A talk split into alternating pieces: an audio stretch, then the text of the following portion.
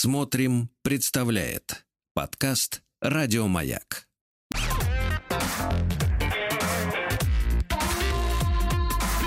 Сергей Стилавин и его друзья. На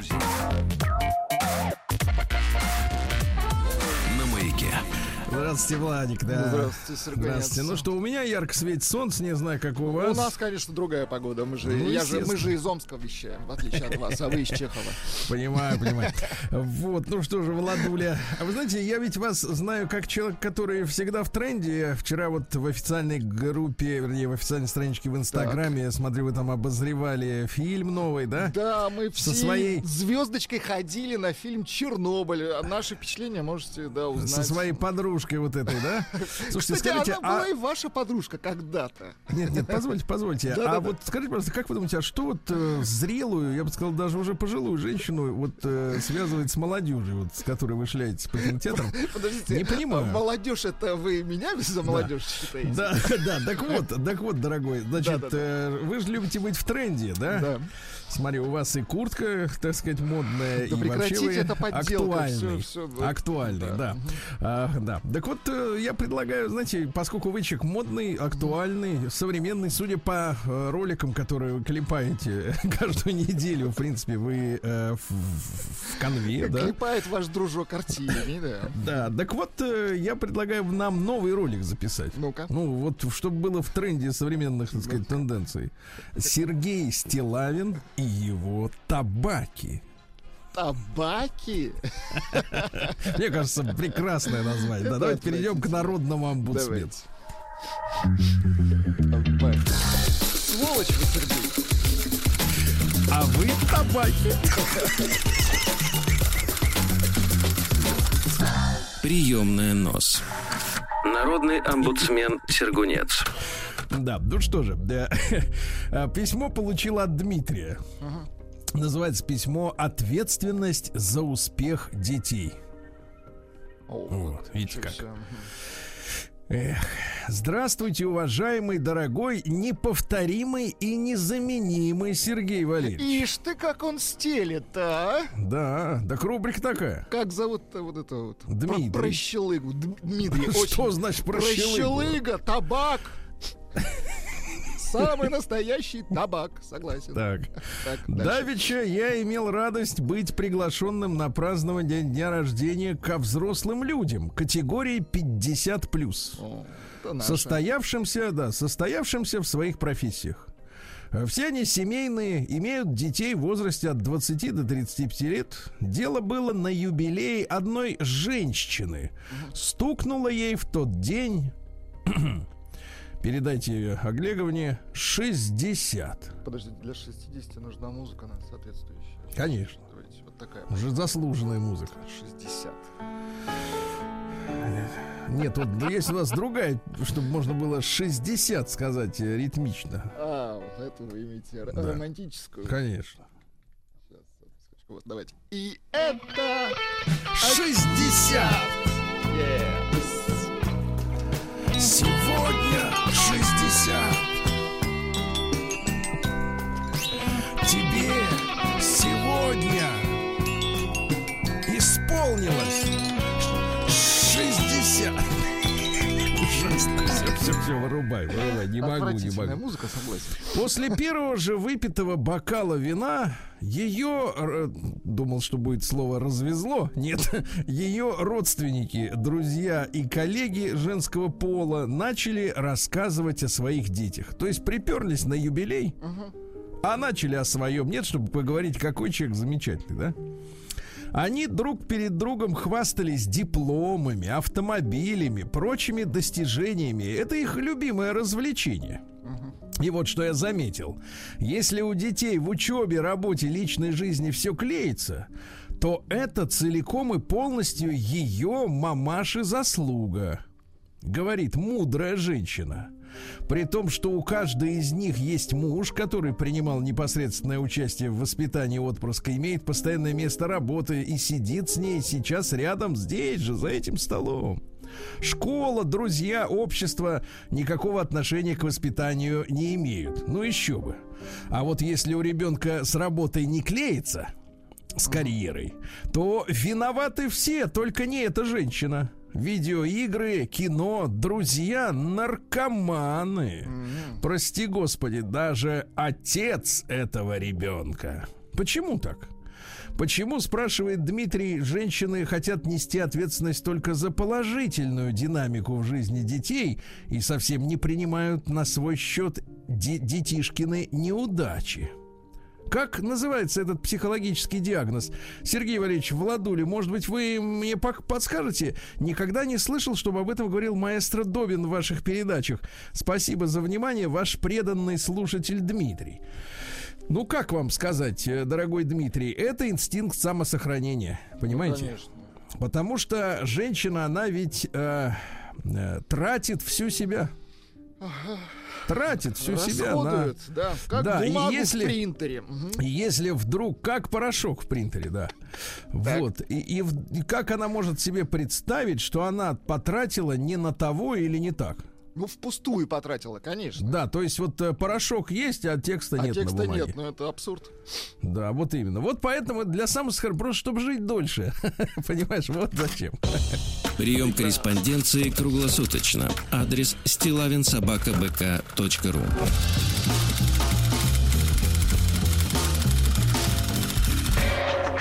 Фамилия Стилавин 2 Л. А в имени ни одной, да. Если уж так быть буквально, а да. вы упырек, конечно. А, да, да, да. Так. Значит, ну что, прислали мне очередной пасквиль на женщин. Очень Так хорошо. получилось, По адресу, да. по адресу. По адресу, конечно. Адрес такой, как, э, как в детстве у меня говорили, Ленинград, телевидение Петрушки. Примерно так. Значит, письмо следующее. А что интересно от женщины? То есть женщина, она, соответственно, Сдает Наташа своих, ее зовут.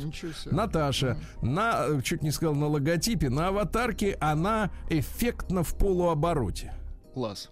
То есть вот как бы женщину позвали, эй, Наташа, она так, а, и ее чик, и щелкнули, понимаешь, да? Ну, то есть это эффектно. А, доброе утро, Сергей. Здравствуйте, Владик. Видите, к вам как-то немножко, так сказать... Э, по суше. Да, по суше. По суше, по суше, сказал, да, да, да.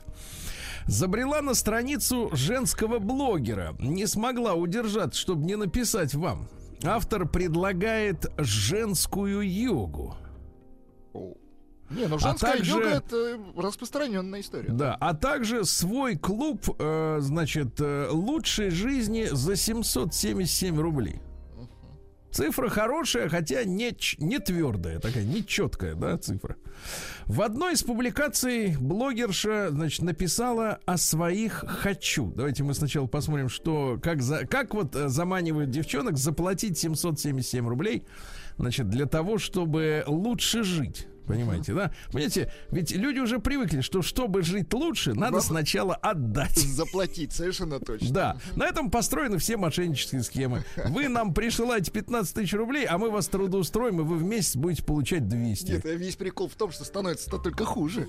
Да-да-да, вот. И, и люди ничего не учатся, и постоянно все равно. И вот очередная, значит, вот такая же. Значит, э, э, что хочет э, женщина, блогер? Которая заманивает девушек э, заплатить 777 рублей. Хочу каждое утро открывать окно и вдыхать свежий воздух. То есть за это, она, за это она заплатила. Прекрасно. Нет, за это она готова, так сказать, принять деньги. Я понимаю, слушайте, что наш, э, в принципе, климат не очень сильно подразумевает. Вот, э, да, то есть, смотрите, подсознательно это что? Это же переезд. Это же сбежать, правильно? Сбежать. Вот если ты, Владик, родился в Сочи, да? Я, кстати, сбежал из Сочи. И мне, вот, кстати, видите? климат а, Петербурга пришелся по нутру. Ну вот видите, потому что вы, так сказать, иной. Иной. Да, но на самом деле в Сочи... А в Сочи, вот скажите, в январе можно открыть окно и вдыхать воздух? Слушайте, ну мы же были на Олимпиаде, вы же Я имею в виду без риска обморожения. Да можно, конечно. Там а, ну вот видите, значит, хотят сбежать, да, сбежать. Дальше. А если в Нарьянмаре ты родился? Вот это сложно. Как открыть-то? Если все Заклеено для утепления. Не, что ж заклеено, попломбировано. Дальше. Хочу ловить на себе взгляды прохожих. Ну, это дело не про не трудное, в принципе, надо одеться как-нибудь, не знаю, вызывающе. Да-да-да, вызывающе, Вы и врачей можете поймать, и постового поймать Чтоб чулки из-под трусов видны были, вот тебе просто шальных людей можете поймать. А как маньяк какой-то, заловить себя туда в сеть в эту. А, хочу испытывать оргазм по несколько раз за ночь. Слушайте, ну это, вот это уже... мне кажется, Нет, с открытым окном это проблема. Люди спать перестанут вокруг. Нет, с открытым окном можно голову застудить. Я про верх. Я про, да, неистов тепле, да, согласен. Вот, по нескольку раз за ночь, постоянно, да. Хочу, чтобы моя дочь смотрела на меня и думала, я вырасту такой же счастливой женщиной. Хочу дарить любовь себе и окружающим. Ну, естественно, что если по несколько раз за ночь, то приходится окружающих привлекать. Как тут без этого дела, да. Хочу всегда говорить «да» своим желаниям.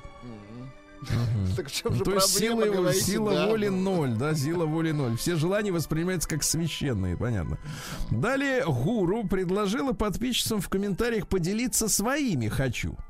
Писать их нужно было не раздумывая, отдавшись потоку мыслей, тогда все сбудется. Отдавшись что карандашу. Же, так. Да, что же писали женщины? Давайте мы, значит, э, Наташа прикрепила самые забавные комментарии. Давайте. Потом мы уже, вот, кстати, письмо из Перми.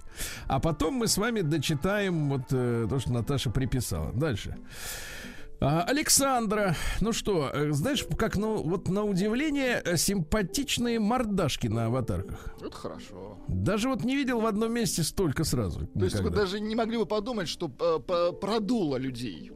Вот как раз из той самой форточки, которую они открыли. А вдуло, вы хотите сказать? Но чувствуется, что нет. Вот именно, что подумать нельзя. Так вот, хочу не испишет Александра. Хочу не испытывать чувство стыда за свои желания. Прелесть, но это точно не к священнику. Да-да-да, это вот к Анатолию. Точно не туда. Точно не туда. То есть желание есть, понимает, что они грязные, да? Ага, а стыд, а стыда боится и хочет, чтобы стыда не было. Так, вот дрянь. Так, дальше. Это она же пишет. Хочу осознанных отношений с осознанным мужчиной. Так, ну мозг глубоко поражен плесенью. Хочу быть опорой и поддержкой для моих родных, ну то есть состоятельной, а денег нету. Хочу быть независимой, понимаешь, независимой. Хочу стать успешной в своей сфере. Хочу новый телефон. Хочу новый. Так с этого надо было начинать. Не надо вот эту всю ересь. Да просто хочу новый телефон. телефон да. Но минус 777. А без них телефона никак не Причем осилить. осознанно хочу. Да, хочу новый гардероб к лету. Так, дальше. Теперь Лариса. Давайте Ларису. Хочу распоряжаться своим временем, хочу много путешествовать, хочу находиться в потоке. А знаете, кто распоряжается своим временем? Кто? Госпожа. Да, да, госпожа, кстати, да. Она только может позволить Для этого надо научиться латекс натягивать. Да. А, наслаждаться любимым человеком. Хочу любить себя. Ну, послушайте, для этого есть душ, в конце концов. Нет, для этого, мне кажется, Ступайте. не нужно разрешение такого. Да, абсолютно. вообще, действительно, зачем в этом даже как-то... Писать, да. ну, хотите, любите, но... Дальше, конечно, слушайте, они думают, что надо спрашивать... Отсюда, кстати, у нас, ребят, в стране развился вот этот паразитический институт коучинга, да? когда взрослой бабе реально нужен совет какого-то постороннего человека, который на ее, а можно, скажет да. А такой вот Анатолий, наш красавец, скажет, конечно, любите себя. И она ему чирик, тынь, тынь, тынь. Но можно я поснимаю? Значит, дальше. Я, э, Ирина пишет, я хочу достроить дом и переехать на Новый год со своей любимой семьей. Ну, понятно, да. Так, дальше. Э, Маришка пишет, Маришка. Маришка. Э, хочу быть... кстати, имя Маришка, вот женское, естественно. Маришка веришь, да, но не более. Э, хочу быть красивой, здоровой, счастливой и богатой миллионершей. Ну, красивой. Тюнинг, конечно, можно некий сделать, но это как для как вы выражаете, Сергей, вот что Бог дал, то вот и есть. Не то и клади. Да. А, значит, дальше. Хочу не, не разбер, неразборчивое имя. Хочу счастливую семью и здоровых детей, жить в изобилии во всех моих сферах в изобилии. Хочу объездить все красивые места планеты. Ну, сейчас надо, да, на холдер поставить. Объездить, как коня, места. как коня объездить, как коня да. Объездить. Наташа пишет, хочу не знать горя. Ну, слушайте, мы тоже хотим не знать горя. Да, но... или хочу обрести свой дом, где буду хозяйкой и владычицей. Вот, опять к госпоже мы вернулись. Нет, это к Пушкину. Они литературу очень плохо читают, к сожалению. А, вы, а вы кто здесь, собственно? Она такая, да я владычица, собственно. Да. А дальше Наталья. Хочу кайфовать от своей внешности, но, судя по аватарке, пока не получается. Ну, согласен. А вы подлец опять. Да. Хочу, скажу. Елена пишет, хочу излучать свет внутри себя для всех. Ну вот это сложно как-то. То есть для этого себя должен быть некий, вот... некий, погодите, свет внутри. Давайте представим, давайте мы же э, физики, правильно? Фи- свет внутри, но для всех это значит нужен некий лаз, через который этот свет будет шарашить. Понимаете? Свет внутри это не всегда хорошо. Да, вот, да, да, не всегда хорошо. Да, для так. так, да, да. Дальше что пишут? Смотрите, хорошее. Э, да, я хочу выиграть лотерейный билет. Сумма 500 тысяч, купленный на растущую луну. Потрачу на свои желания. А вот мне да. нравится, что вот четко определена сумма и просто вот да. лотерейный билет, вот этот 500. Конечно. Все. Дальше. Татьяна. Хочу каждый день начинать с улыбки. Так начинайте. Молодеть с каждым днем. Ты понимаешь? Молодеть. И превратиться в младенца. Да, увеличить доход в три раза в этом году купить новую квартиру. Да. Хорошо. Дальше. Наташа, хочу добиться правильной дикции и шикарного словарного запаса. А вы заметили, что очень много Наталь? Да, но это на распространенное имя. Вот я хочу, Виктория, выглядеть на все сто. Ну чего смешного-то, ну? То, что про на возраст похоже. На все сто. Чувствовать свое тело хочу. Хочу прожить остаток своей драгоценной жизни без дефицита. Понятно? Без дефицита. Что, они все боятся обнищания. Елена, хочу быть красивой, желанной, любимой, финансово свободной, светящейся девушкой, да будет так. Опять светиться так. хочет человек. Ну и давайте ведем последнее, а потом давайте. вернемся к автору.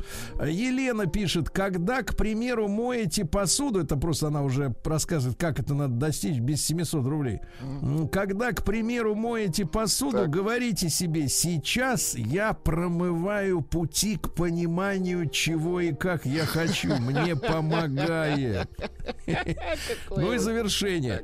А, пожалуй, самое распространенное, пишет Наташа, э, пожелание звучит так. Хочу всегда жить в кайф, ни в чем себе не отказывать. Э, вот. Э, далее поездки, море, путешествия. Ну и, наконец, на сладкое. Совет женщине, которая писала, что не может может понять, что ей нужно. Совет такой, да.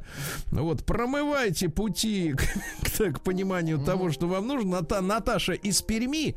Но я вам, дорогой мой табаки, честно могу сказать, с такими, с такими-то невестами, в общем-то, будущее не построишь. С вами соглашусь, пожалуй. В этом проблема. Они да. все хотят светиться. Изнутри. Но нужен ли нам этот свет?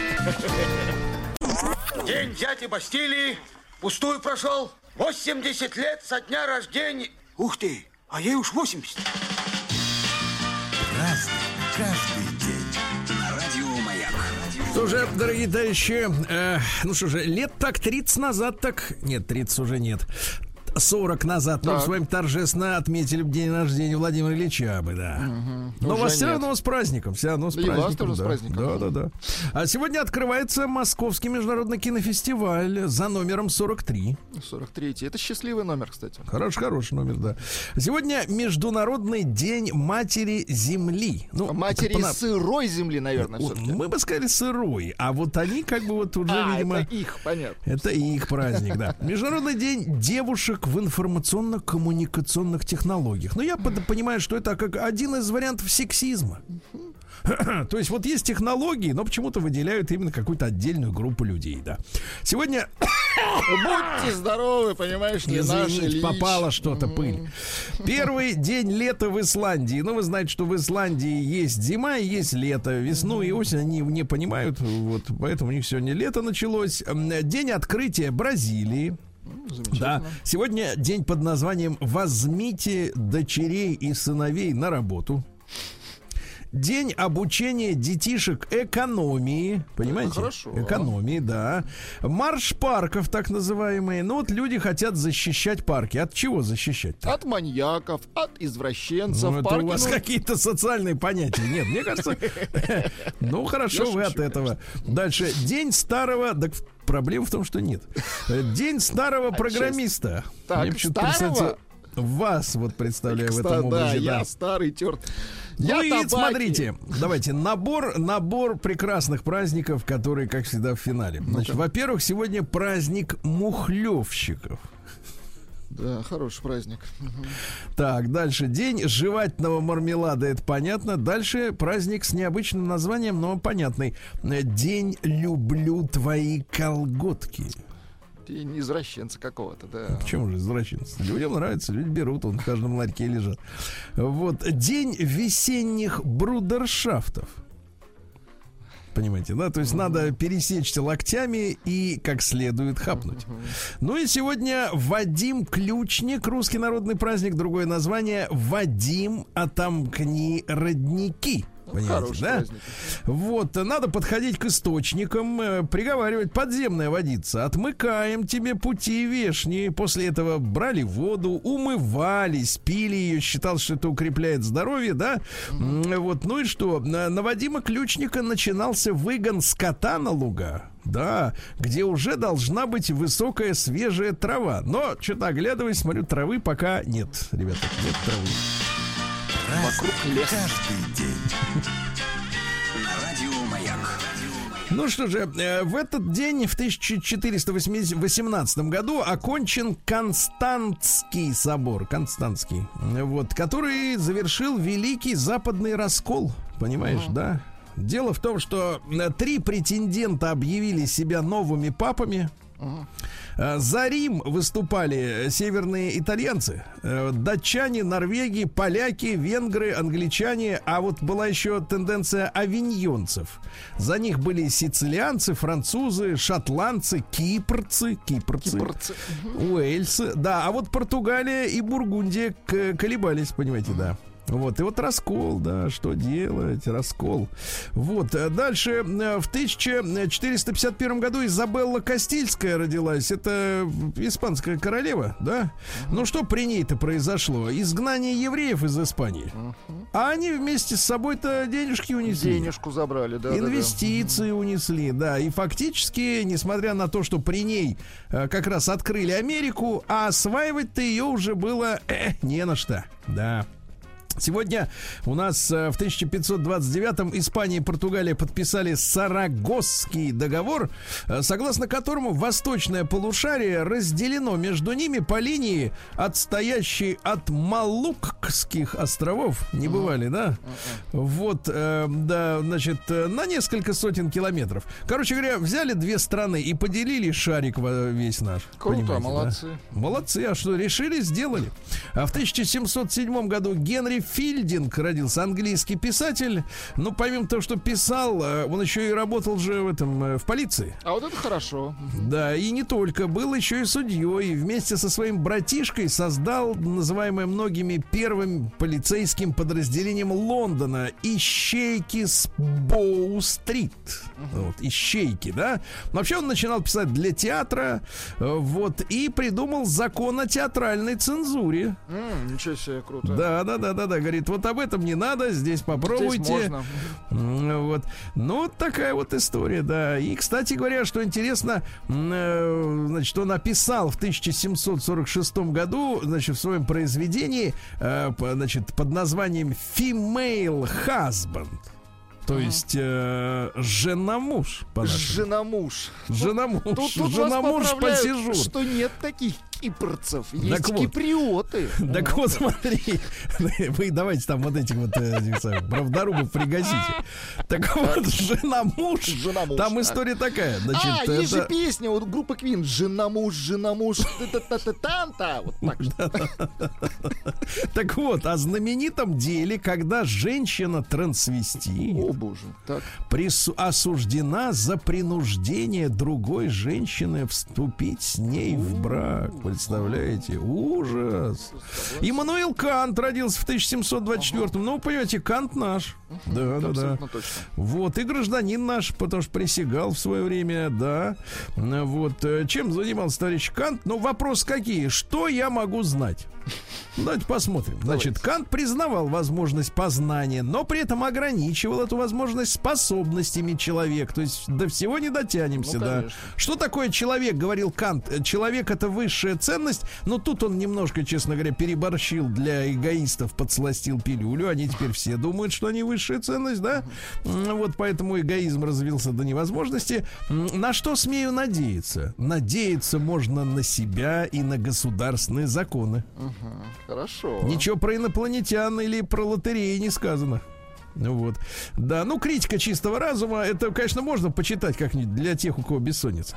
Вот, в 1760-м на одном из музыкальных вечеров в Лондоне прошел дебют роликовых коньков. Ну, понимаете, да, люди катились. А, сегодня, в 1766-м, Анна Луиза Жермена де Сталь родилась, французская писательница. Вот, а, ну, две основные черты у нее. ну Страстная потребность любить. Ух ты ж. Так. И не менее страстная любовь к свободе. Это как бы сейчас сказали, это без обязательств, наверное, да? Ну, такая свобода. Когда без обязательств, да-да-да.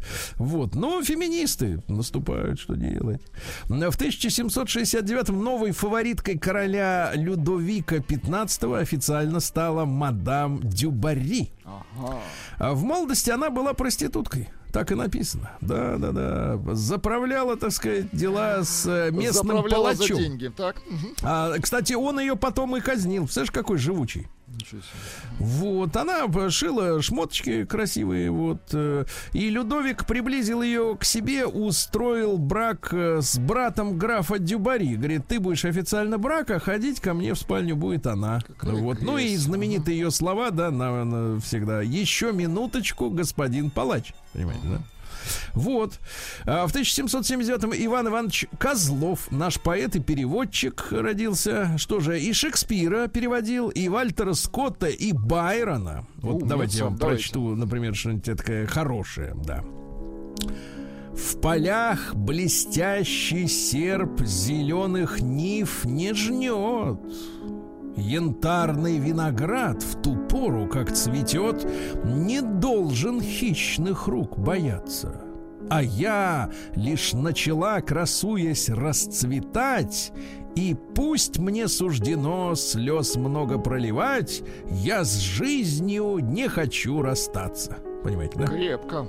Да, да, да, крепко и многозначительно. А, в этот день, в 1814 году в Петербурге был крупнейший в истории города праздничный салют по случаю заключения мира с побежденной Францией. 324 залпа. Вот так вот, да.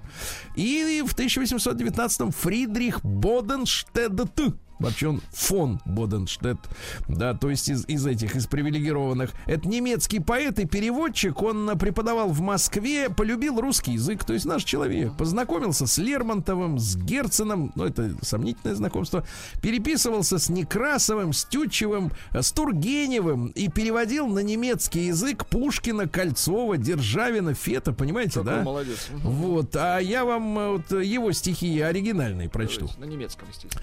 А, нет, на русском. Жаль. Твой поцелуй о нем молил я не напрасно. Лучший дар сладчайших уст хмельной нектар я от любимой получил. Бедняк, вдруг стал я богачом, еще никто и ни почем таких сокровищ не купил.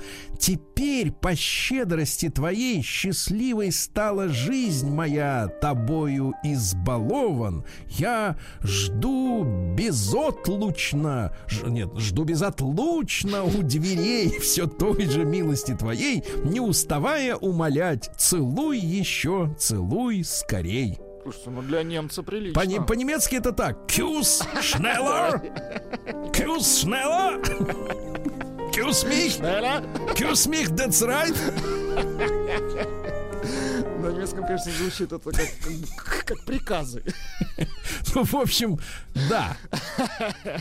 А в 1832 указом императора Николая I образовано Российское Министерство иностранных дел, так что в какой-то степени наш МИД мы поздравляем. поздравляем да. конечно. Времена, конечно, непростые для работы. Непростые, да. Табаки вышли на тропу.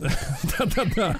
Да-да-да. В 1834-м Гастон Плантет, французский физик, который в 1860-м, вот когда говорят, а какой прок от ученых? Вот от этого был прок конкретный. Он в 1860-м изобрел первый свинцовый аккумулятор, без которых, ну, сегодня, в общем-то, ни автомобиль, ничто не представить, да?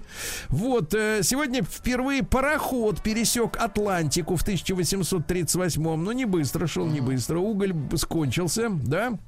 Вот. Сегодня в 1864-м американский конгресс принял закон, согласно которому на банкнотах американских, на долларах, так. вот, э, будет фраза «In God we trust».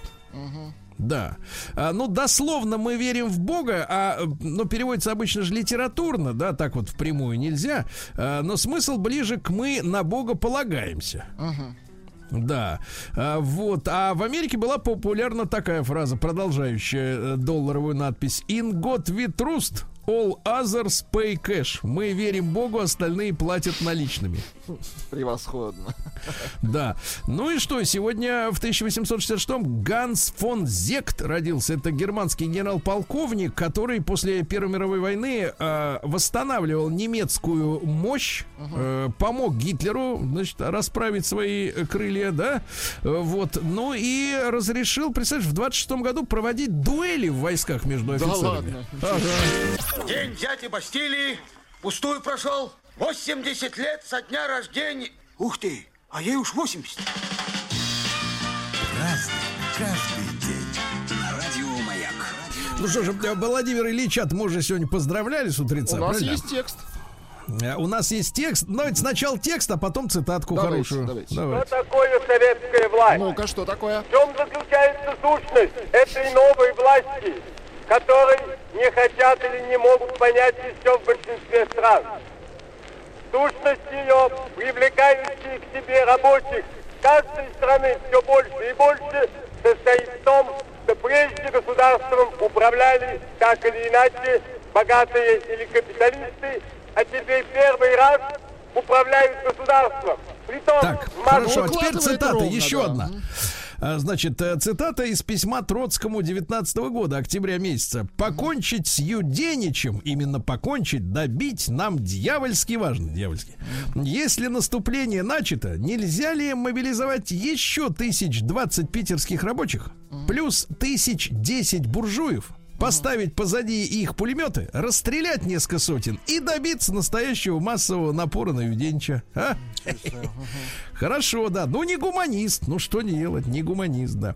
А в 1874-м Александр Алексеевич Богданов, наш поэт и прозаик, и публицист, революционер, да. Ну, вот, пожалуйста, Давайте. стихи какие-нибудь, например, такие. «Кто золото добыл для царской короны?» Так кто сталь для солдатских штыков отточил, воздвиг из гранита и мрамора троны, в ненастье и холод за плугом ходил. Кто? Вот.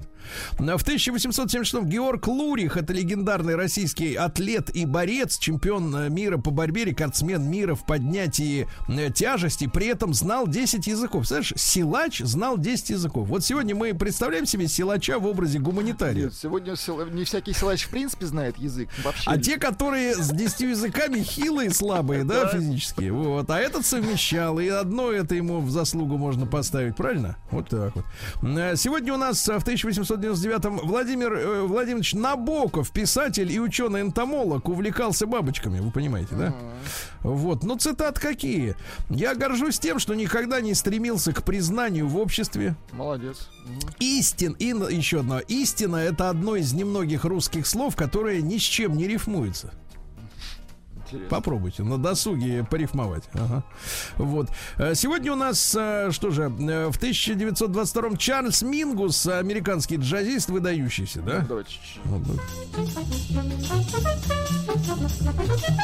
Ну, такое, да. Это уже Боб, да. Да, да, да, такое. В 1933-м Варилий Иванович Усков, кинорежиссер, ну, фильмы «Тени исчезают в полдень», «Вечный зов», «Ермак». Да.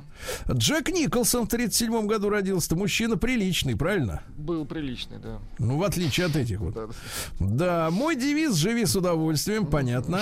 Да. Лгать можно только любимой женщине и полицейскому. Всем остальным нужно говорить правду. Какой подлец. Да. Дальше. Или ты создаешь мир, или мир создает тебя. Вот. Я отключился от интернета. Там столько грязных фильмов для взрослых, что просто некогда выйти из дома. Да, сексуальная реальность изменилась в последнее время. Уже нет тех психологических возрастных барьеров, которые существовали раньше ни для мужчин, ни для женщин. Понимаете? Ага. Ну вот. Раньше я и не думал, что можно ложиться в постель просто для того, чтобы спать. А теперь я провожу много времени один, и меня это абсолютно устраивает. Мне это нравится. Да. Сегодня у нас, э, что же, получается, Пол, Пол Карак в 51 году. То есть сегодня 70 ему. Он замечательный композитор. Да-да-да. Такой вот, да. Сегодня Володя и Юра Турсуевы, Тарсуевы родились в 66-м. Сегодня тоже получается юбилей. 55 электроникам, ребята. Круто. Братцы, спасибо. Спасибо за наше детство. Братцы, спасибо. Мы выросли на ваших песнях. Э, на песнях Ури мы выросли, да-да-да. Ну вот, в 69-м году в Хьюстоне провели первую пересадку глаза человеку. Сейчас говорят, что роговицу пересаживают, да? Круто. Ну вот, э, в 72-м году англичане э, на грибной лодке пересекли Тихий океан. Это мужчина и женщина. То есть они, в принципе... Гребли. Да. А в 1991 году в Нью-Йорке начал вещать канал кабельный «Шалом Америка». Поздравляю. Не знаю, как сейчас вещает или, честно говоря, нет. Да. Ну и, друзья мои, в 2011 году, 10 лет назад, не стал Михаила Михайловича Казакова, великого нашего актера и театра, и кино. И не только нашего, кстати говоря. Вот не только нашего. Ну и что сказать-то еще? И в 69 году в этот день Джон Уинстон Леннон, так. Не Черчилль, а Леннон. Вот, поменял свое среднее имя на Оно. Прекрасно. Очень он любил женщину вот эту вот. вот с волосами. Чернобровую. Как из, да, как из фильма «Звонок 2».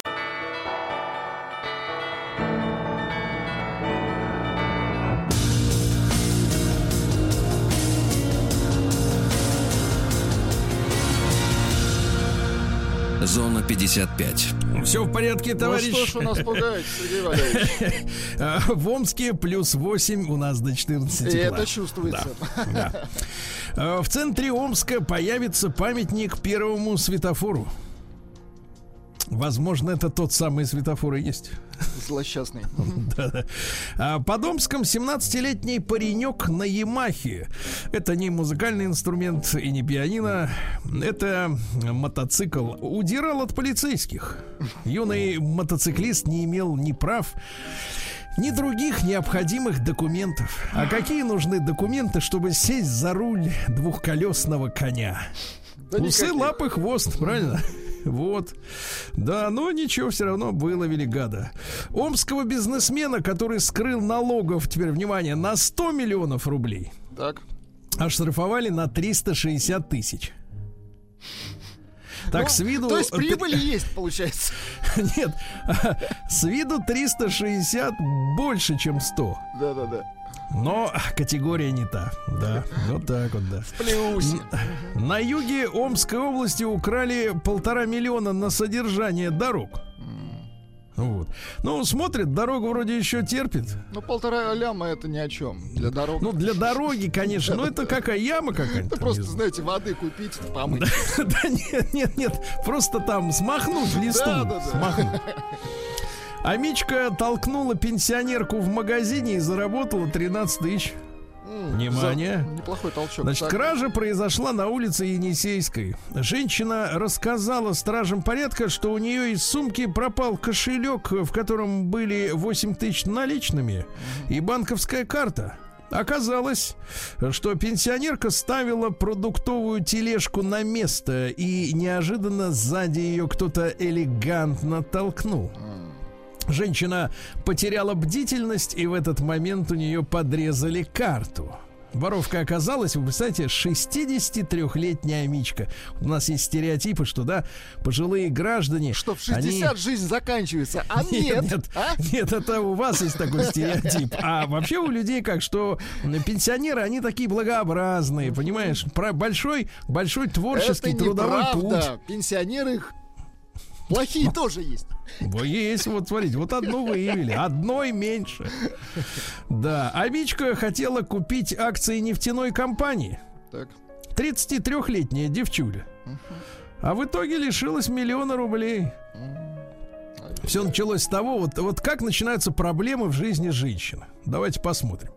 33-летняя женщина увидела в социальной сети рекламу о заработке. Она решила узнать подробности. Через несколько минут ей перезвонил аналитик, в кавычках, который предложил заработать на покупке акций на, бро- на брокерских площадках. Скачав специальное приложение и создав личный кабинет, Амичка внесла минимальную сумму. Но поначалу мозг э, работал на ее, был на ее стороне.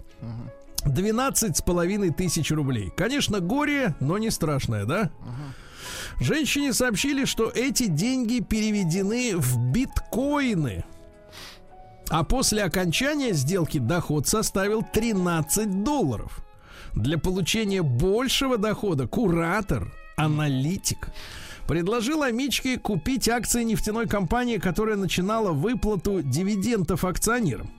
То есть вот ты только купил, а тебе уже начинают выплачивать дивиденды. Понимаете, да? Прекрасно, так. Внесла еще 3000. Вот. Ну, в итоге миллион. Ну, закрутилась вот так понемногу, да. Ну, пошла прибыль, понимаешь, да. Думает, вот я вот ничего, ничего не умею, ничего не знаю, а бабки вдруг стали прибывать и прибывать. Значит, я такая хорошая, правильно? Какие варианты? Житель Омской области, сорвавший с полицейского погоны, сядет на 5 лет. Ну, конечно. Покуражился. Представляешь? Покуражился. Вот так вот. А, а Мич лишь через суд заставил мэрию осветить свою улицу. Осветить? Не освятить, а осветить. Вот. Так вот, э, жил он э, в пятом Островском переулке. В темном Там переулке темень да, невероятная, да, да. темень невероятная, да. И контролирующие органы неоднократно указывали мэрии. Слушайте, товарищи, надо бы подсветить пятый Остров. Людей не видно. Да-да-да, нам люди нужны. подсветить. Вот, но вот теперь суд выиграли, теперь по суду должны будут сделать, провести провода, да. Дальше, через... Вот это вот случай гениальный. Э, чересчур эмоционально отреагировал житель Омска на падение на улице, в итоге оказался в суде, вы представляете? А как дело-то было? Ну вот, э, дело было так, что просто упал на улице и при этом начал материться. Почем, от обиды. По, почем зря. От обиды, да.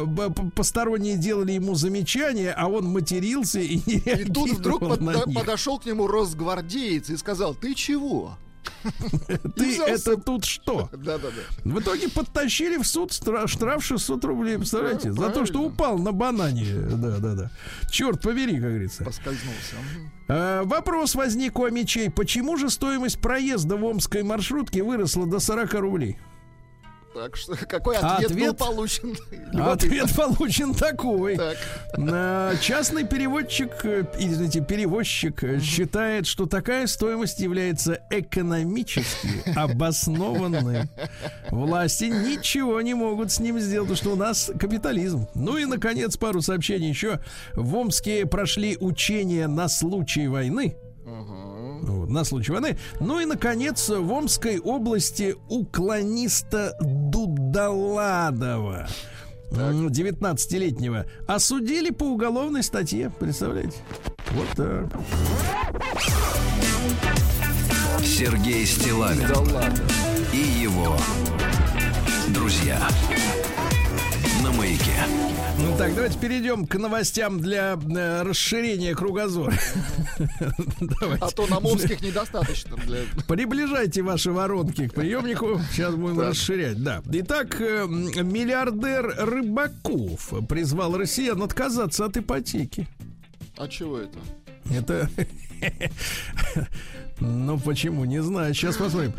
Значит, что говорит-то? Вот, э, сейчас очень многие покупают квартиры, потому что очень много предложений и заманух. Вот, но никакой квартиры нет. Все, что у тебя есть, это долг перед банком под плавающую ставку. Вот, причем даже если ставка определена в договоре, пишет миллиардер, вот, она может быть изменена в любой момент, и вы берете себе петлю на шею, понимаешь? Вот так, вот советы доброго миллиардера. Помнитесь, вот так он начинал. Да. Дальше врач назвала эффективный способ снизить давление без таблеток. Ну-ка, давайте, Давайте-ка, Владик, вам понадобится две руки. У вас есть две? Две руки пока есть. Ну вот смотрите, да. Для, значит, надо сделать следующее. Одну руку возложить на грудь себе. На себе, грудь себе, это же это плохо. Так, клади. Так. Так, Уже вторую на, ней... на живот в районе пупа. Опять же себе. Да, себе. Так. Да, а теперь так. сделайте медленный глубокий вдох через нос. Вы при этом молчите. Так, чтобы ваш живот округлялся, а на выдохе сдувался. А вот грудь двигаться не должна. Ой, это сложно. Это То сложно. есть дышать надо животом. Угу. Понимаете, да? Не вот. жалея ну, короче, живота дышать. Ну, понятно. Так вот, д- э, ниже не надо. Угу. Так вот, дышать нужно 6 раз в минуту. Угу. 6. 5 секунд вдыхать. 5 выдыхать. Слушайте, ну Если это... научитесь, то таблетки вам не нужны. Этот ясно? способ для безработных, для пенсионеров. Нет, почему безработных? Просто для рачительных э, больных. Для рачительных. МВД запустила систему под названием «Паутина», которая отслеживает угнанные машины. Хорошо. Да? Или скрывшиеся с места ДТП. Да-да-да. Но дело в том, что камеры-то у нас давно, а вот системы почему-то до сих пор не было, а теперь она есть. И хотя бы на том спасибо, правильно?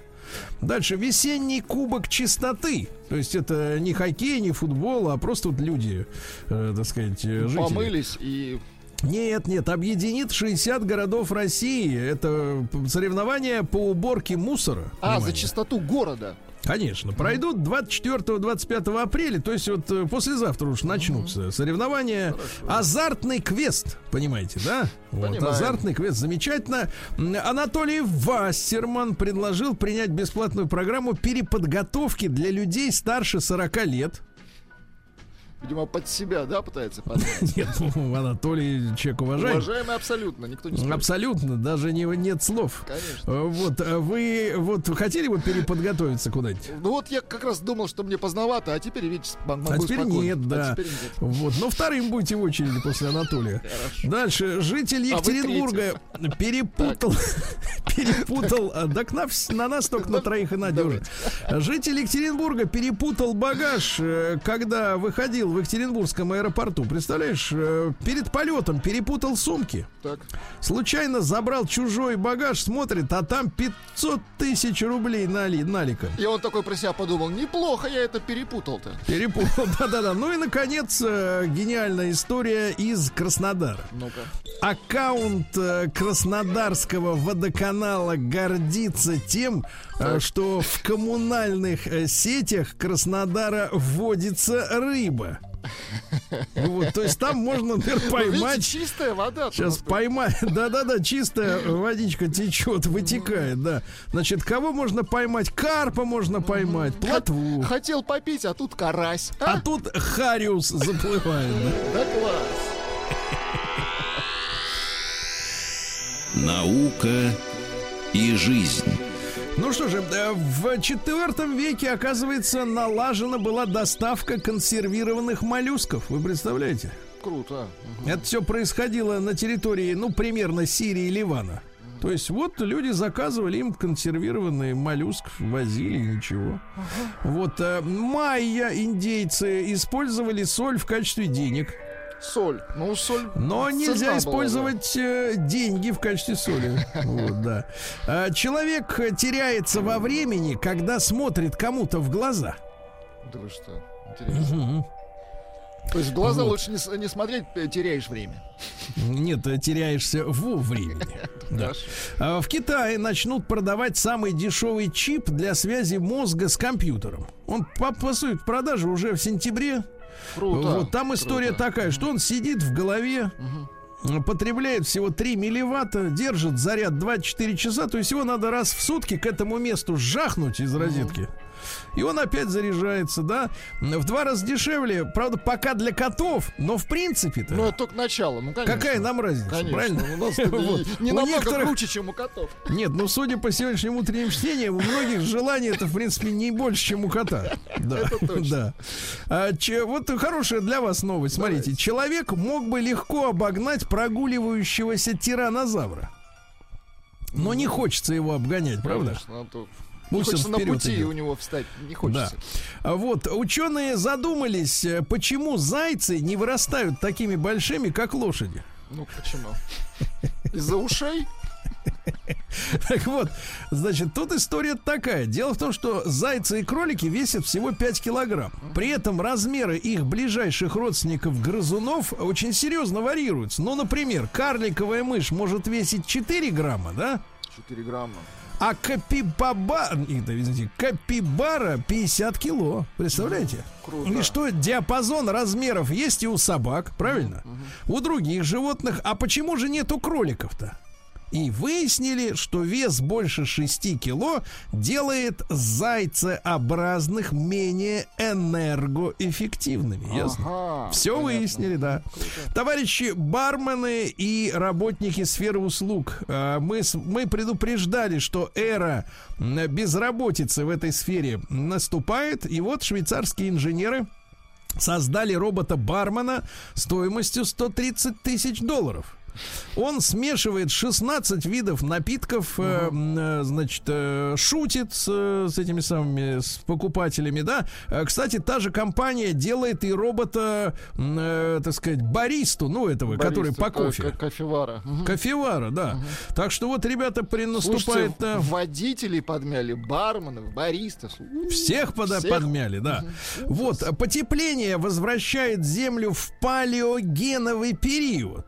Это период период, друзья угу. мои, когда на нашей планете появились, во-первых, первые предки копытных, ну это нормально, да? Угу. Шерстокрылы появились, да? Угу. Но самое интересное, что в этот э, период появились гигантские носороги, то есть они могут О, вернуться, да? Угу. Дальше на заметку тем, кто плохо спит, сон менее 6 часов увеличивает риск деменции, да?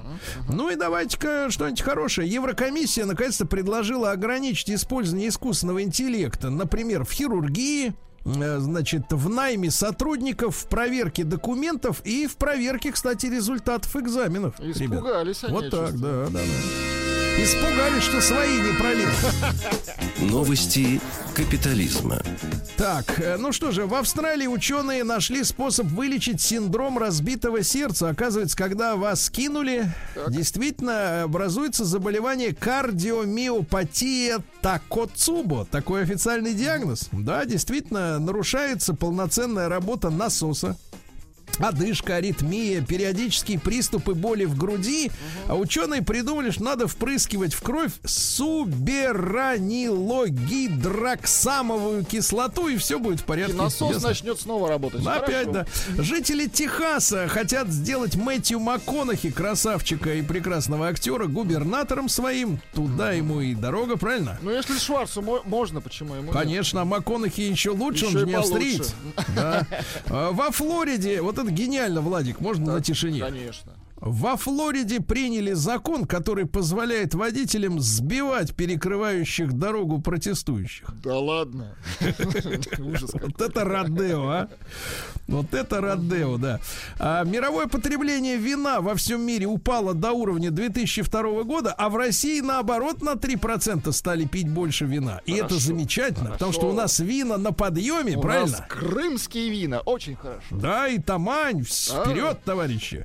А, школьница из немецкого города ушла из дома. Так нашлась в другой стране, а затем потеряла память. А? Вот как, да.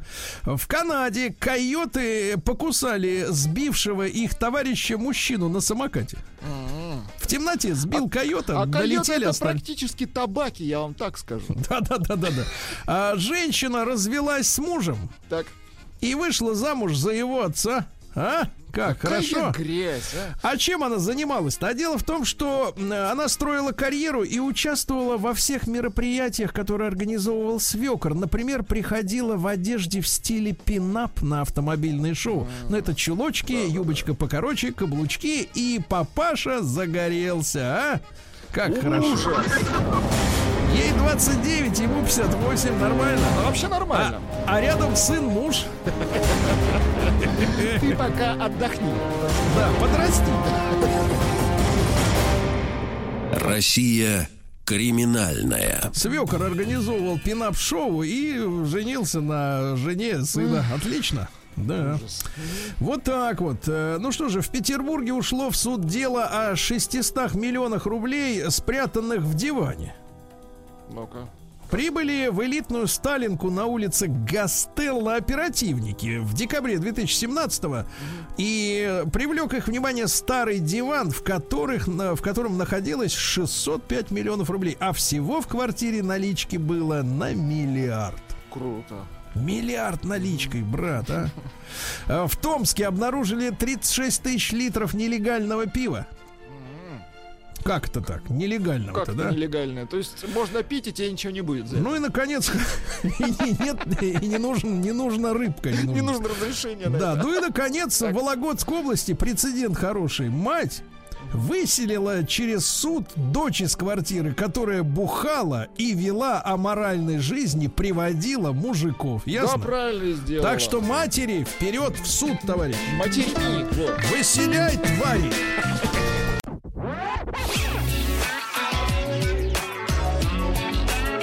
Сергей Стилавин и его друзья на маяке. Ну, честно говоря, давно мы с вами не говорили о вещах насущных. Э, вот я имею в виду настолько, настолько насущных, как сегодня поговорим. Вот, потому что, э, друзья мои, вот пришла новость, по-моему, она вчера у нас была в эфире с утреца о том, что японский бьюти-рынок, ну, это рынок товаров для того, чтобы красоту на ровном месте сделать. Угу ну, я имею в виду, на лицевой поверхности черепа нарисовать что-нибудь более-менее приемлемое. Рынок да? украшалок человека. Да, так вот, э, японский этот рынок вырос из-за мужчин, которые э, в, в 40, 50 и 60 э, начали интересоваться косметикой. Этого раньше в Японии не было. А дело в том, что их главная задача хорошо выглядеть на звонках в зуме. Понимаете, какая история? Ведь камеры-то современных смартфонов и э, этих планшетов и настольных компьютеров, они настолько четкость э, всю отражают, да, отображают. А ведь, смотрите, какая интересная история. Э, камера с, улучш... с улучшательными, скажем так, функциями есть только у некоторых смартфонов, которые по, по умолчанию делают, делают морду лица привлекательной. Uh-huh. Ну вот фронтальная камера. У айфона, например, такая система есть, да, что ее даже отключить, по-моему, невозможно. Она э, по умолчанию улучшает Ну, морду. у многих производителей есть эта функция, да, да, да. Да, да, да. А вот, например, а у компьютеров-то нету. А, а камера все лучше и лучше. Да, а камера 4К какая-нибудь, да, и она видит все трещины, морщины, значит, но из, из носа волосы торчат, правильно, и все это видно, а товарищ час сидит, два сидит, три сидит, смотрит на себя и думает, господи, какой я урод. И в итоге он бежит в салон красоты и скупает бьюти-средства, чтобы выглядеть классным и красивым э, в камере. Понимаешь, да, не в тюремной камере, а в камере зума. Так вот, товарищи, ну это Япония, это все понятно. Давайте мы сегодня прошерстим нашу теоретическую почву, потому что я тут, кстати говоря, э, ходил за продуктами. Так. Э, вот, за хлебом. Угу. Вот. Хотя, в общем-то, надо отказываться, конечно, очень вкусная зараза, и от нее пухнешь. Так вот, проходил мимо, а торговый центр небольшой, да, ну вы знаете, как обычно это строят. В глубине там находится большой гипермаркет с едой. А на входе целая галерея обычно вот всяких вот этих салонов связи, отделения банков, э, Мы плюс какие-то чепушня. Табе, табачная лавка, какая-нибудь кофейня стоит и магазин с косметикой.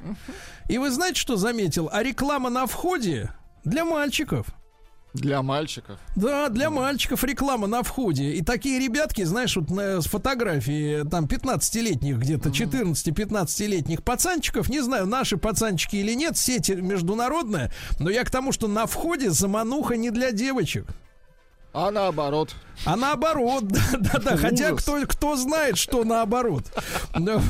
Вот, да, да. Ну там типа уложи волосы, ну, там понятно. еще что-то. Ну, в общем, так сказать, э, вот это реально, да, она рассчитана на парней, эта реклама. Давайте-ка мы сегодня в нашей аудитории прощупаем почву. Ребят, обязательно проголосуйте. Вот просто прошу вас, и женщин, и мужчин, давайте наше солидарное мнение выясним в нашей аудитории, потому что вдруг надо подстроиться под это мнение, Владик. Под этот тренд. Да, тренд надо чувствовать этим самым, да, как бы этим жалом, да.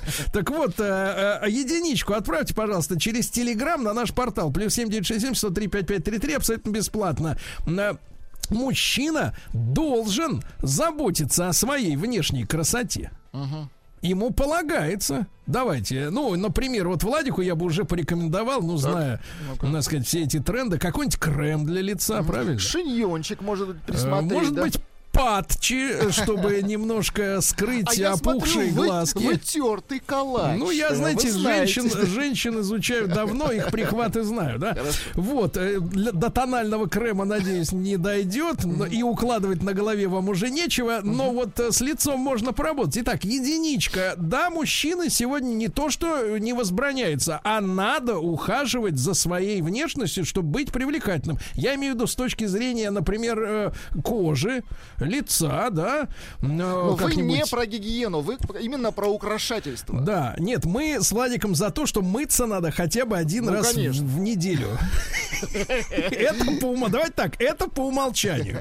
А теперь о красоте, да, привлекать. То есть скрывать морщины, а, отеки, значит, синяки под глазами. Вот, и какие-нибудь там шероховатости и так далее, так далее. Двойка нет. Мужчина, с вашей точки зрения, не должен заботиться заботиться о своей внешней вот этой вот косметологической именно привлекательности. Ну и давайте большой разговор-то. 728-7171.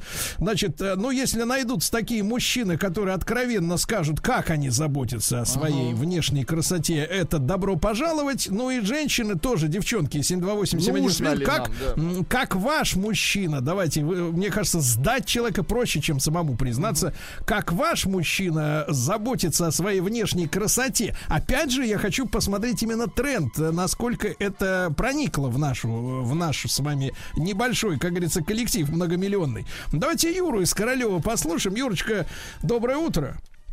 Доброе утро, приветствую. Так, вот, вот голос бьюти, так сказать, блогера, да? Это чего это? Юра, это не ругательство, это термин. Значит, Юрочка, ты у нас с электротоком на дружеской ноге, правильно? Ну да. И, ну, наверное, скажи, пожалуйста, как ты, как ты заботишься о своей внешней красоте? Вот э, что ты себе а покупаешь? Он, он меня, он меня бодрит, и мне, в принципе, ничего не надо. Он бодрит. Юра, это для Он, девушек, да, для девушек очень, очень неправильный, трагический звонок. Юра, хорошо, спасибо, но этим не отделаемся. Давайте Вячеслав. Вот у него Давайте. есть возможности заботиться о внешней красоте. Слава, доброе утро. Ресурсы есть. Доброе да. утро. Слава, вы ну, накладываете да. патчи себе на глаза? Ну, по, не, ну до пудры еще дело не дошло, это да. Но так. Совершенно точно, что у меня есть некий набор кремов. Так. В том числе для морщин, которые возле глаз, в том числе угу. для морщин, которые на лбу. Там я, ну, я Это считаю, разный, да, ну, разный крем, да? Кремы разные, да, да, да. Вне, потом, вне сомнения, обязательно, конечно, крем, он не касается вашей э, темы, но для рук и у мужика должны быть. Я не понимаю, как вот иногда смотришь, вот он реально страдает от того, что, тем более, это зимняя осеннее время, да, когда вот потрескавшись все руки, мне хочется сказать, слышь, ты дурак, купи за 20 рублей крем бархатной ручки, у тебя ручки будут бархатные вместо вот этих, знаете, мужские, нормальные, грубые, с легкими кровоподтеками от трещин. И вот сейчас я стою на пороге того, принять решение, делать виниры и там люминеры или не делать, потому что цена, конечно, 3,5 меня убивает, но при этом я понимаю, что вот как бы желтые, неровные, неухоженные зубы смотрятся ужасно. Угу. То есть крем для лба и для глаз это разные. Это, я запомню. Это, да, да, это, ерунда. Почем, говорю, почем, Слава, Слава, скажи, пожалуйста, а почем крем-то вот такой? А, почем да нет, мазня? да не стоит копейки, да копейки не стоит, 50-100 долларов. Там, а результат-то какой? Ноль. Абсолютно ноль. Абсолютно Хорошо, ноль. это честно. Да. Хорошо, значит, ребята, обязательно проголосуйте. Единичка на 0 плюс 7967 103 553. Мужчине нужно следить за внешней красотой, привлекательностью, правильно? Вот эта вот вся история про обезьяну, там все это, знаешь, было позавчера. Вот. Давайте Сашу из Новосибирска, 36 лет. Ему, Саш, добрый день, дорогой. А, добрый день, Сергей Валерьевич. Саш, ну вот 36 лет, что, втираешь себе в лицо-то что-нибудь? Вот спасибо вам за эту поднятую тему. Я хотел сказать, что я начал за собой ухаживать, когда устроился на работу в банк. И там так. у меня был женский коллектив, и они очень... Э, Научили бабоньки, да, по тебя? моих рук, да, что у меня неухоженные ногти. И с этого момента я уже 10 лет каждый так. месяц делаю себе маникюр. У меня, то есть, свой обязательно есть мастер, который уже знает мои э, ногти. И я вам скажу, что женщины обращают внимание на руки. Какие у тебя ухоженные руки. Вообще они, конечно, это, ты знаешь, женщине, когда правда сразу не скажут, они на кольцо обращают внимание. Есть кольцо, нет, а там, а под предлогом, что руки. Это так, мысль народная. А скажи, пожалуйста, а вот что, и лаком да. покрываешь ног, ногтики-то, да? Лаком не покрываю, нет. Но то, чтобы пальцы были и ногти ровно подстрижены, и не было... Кутикулы выравниваешь, да, браток? Кутикулы. Да, обязательно. Маслом, я, маслом жажаба, наверное, там смазываешь. Да, именно так. В Таиланде взял такое масло. Почем процедура-то, брат? 550 рублей. Отличный мужской маникюр. 550 рублей. Уже 10 лет, ты смотри. Так, хорошо. 10 лет делаю, да. 10 лет. Так, хорошо, ребят, отлично. Давайте еще откровение. Алексей из Красноярска. Леш, добрый день, дорогой. Да. Алло. Доброе утро, друзья. Да, а, давай, дорогой, скажи, как ты, как ты себя, как ты, Красногорска, Красногорска. А вот как Наташа, она мысленно в Красноярске, да, наша. Да. Так вот, скажи, брат, дорогой, ручки-то делаешь у этого, у педикюрши? Нет, ни в коем случае. А я еще не дошел. Да, я как-то вот как э, э, Слава, кремами, кремами. Кремами. Да, я, да, я кремами слежу, как бы. Она знает, что ты мажешься кремом? Ну, конечно. Но нет, у меня просто кожа страдает от сухости и лицо так. и это. Но я хочу вам сказать, друзья мои, вот вы подняли вопрос, а вопрос mm. такой, он больше, наверное, все-таки больших городов. Вот возьмите периферию, да мне кажется, там мужикам не до этого вообще абсолютно. А до чего им? Погоди, да что не хочется... все, работают, реально Погоди, погоди, давайте от иллюзии, от иллюзии к реальности. А погоди, а если ты работаешь, ну, ты не хочешь быть красивым? Я, а я серьезно к реальности, серьезно говорю. Вот возьмите Тамбовская, Воронежская, еще какие-то областя ну. там, дальше там.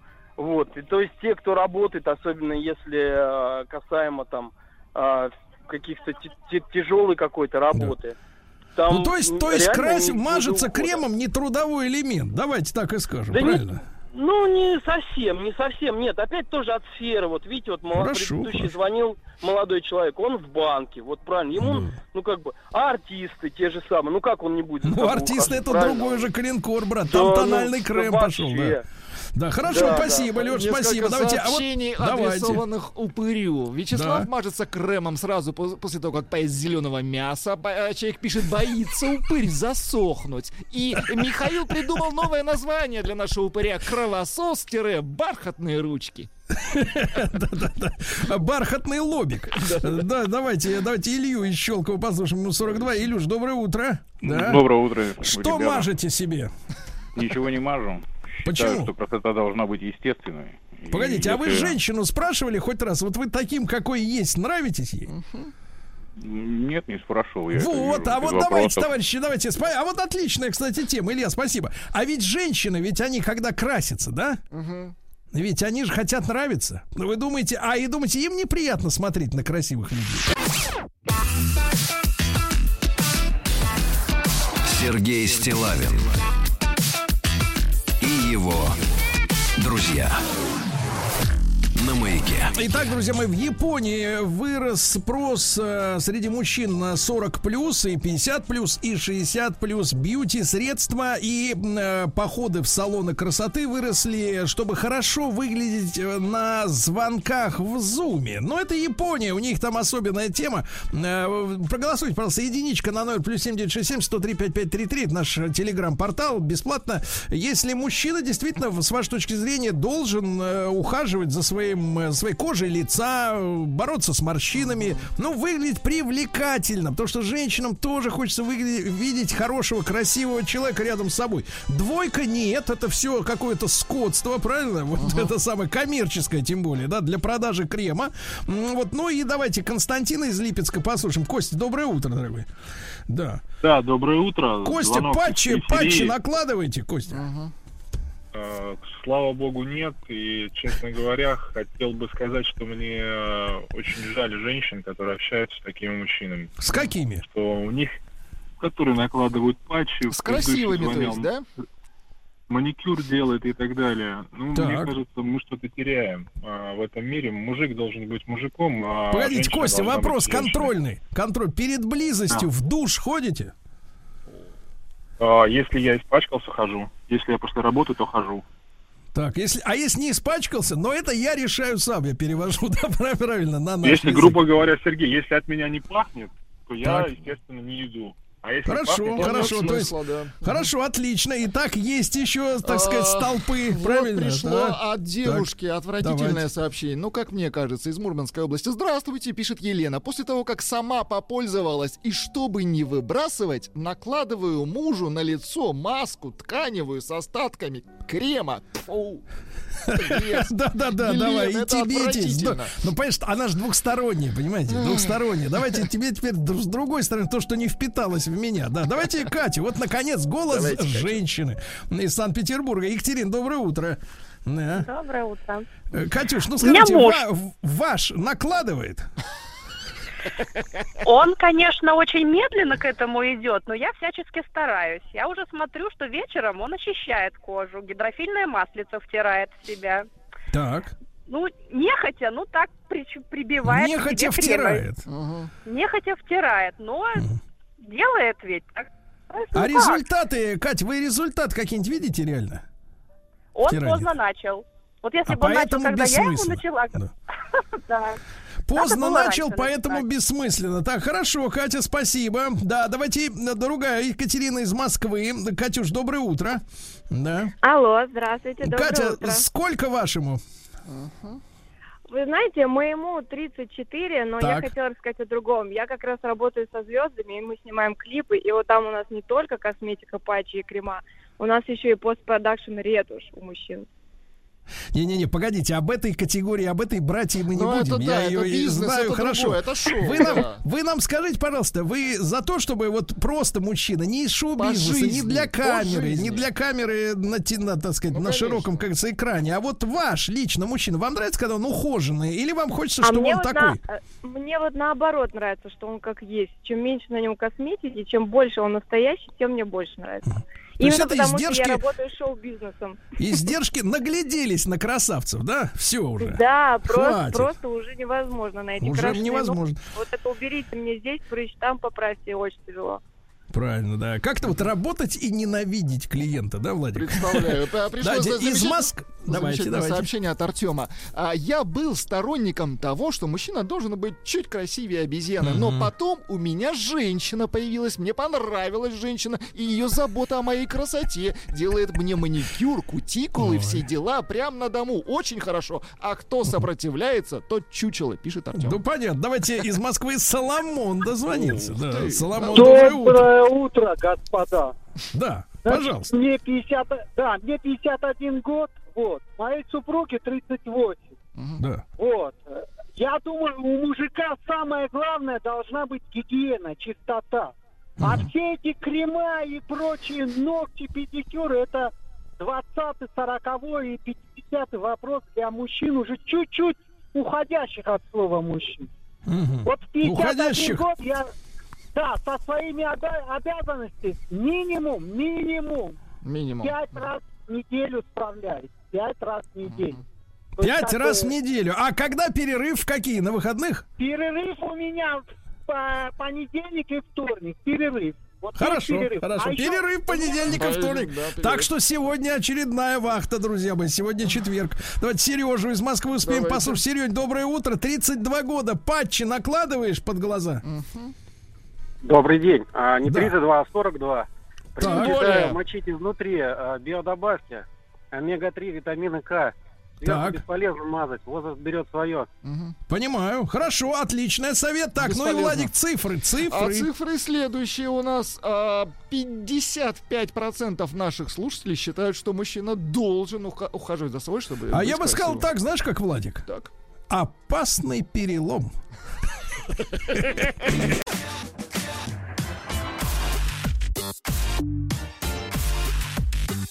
Сергей Стилавин. И его друзья на маяке. Товарищи дорогие, неожиданно, но сегодня в нашей студии заморский гость. Здравствуйте, Сергей Валерьевич, здравствуйте, Влад, здравствуйте, уважаемые радиослушатели. Почему заморский? Хотя рассказывать я буду в рамках нашего специального проекта «Бриндятин на экспорт». Вы помните, что в прошлом году у нас была целая серия эфиров, которая была посвящена российским брендам и компаниям, которые успешно работают на иностранных, зарубежных рынках.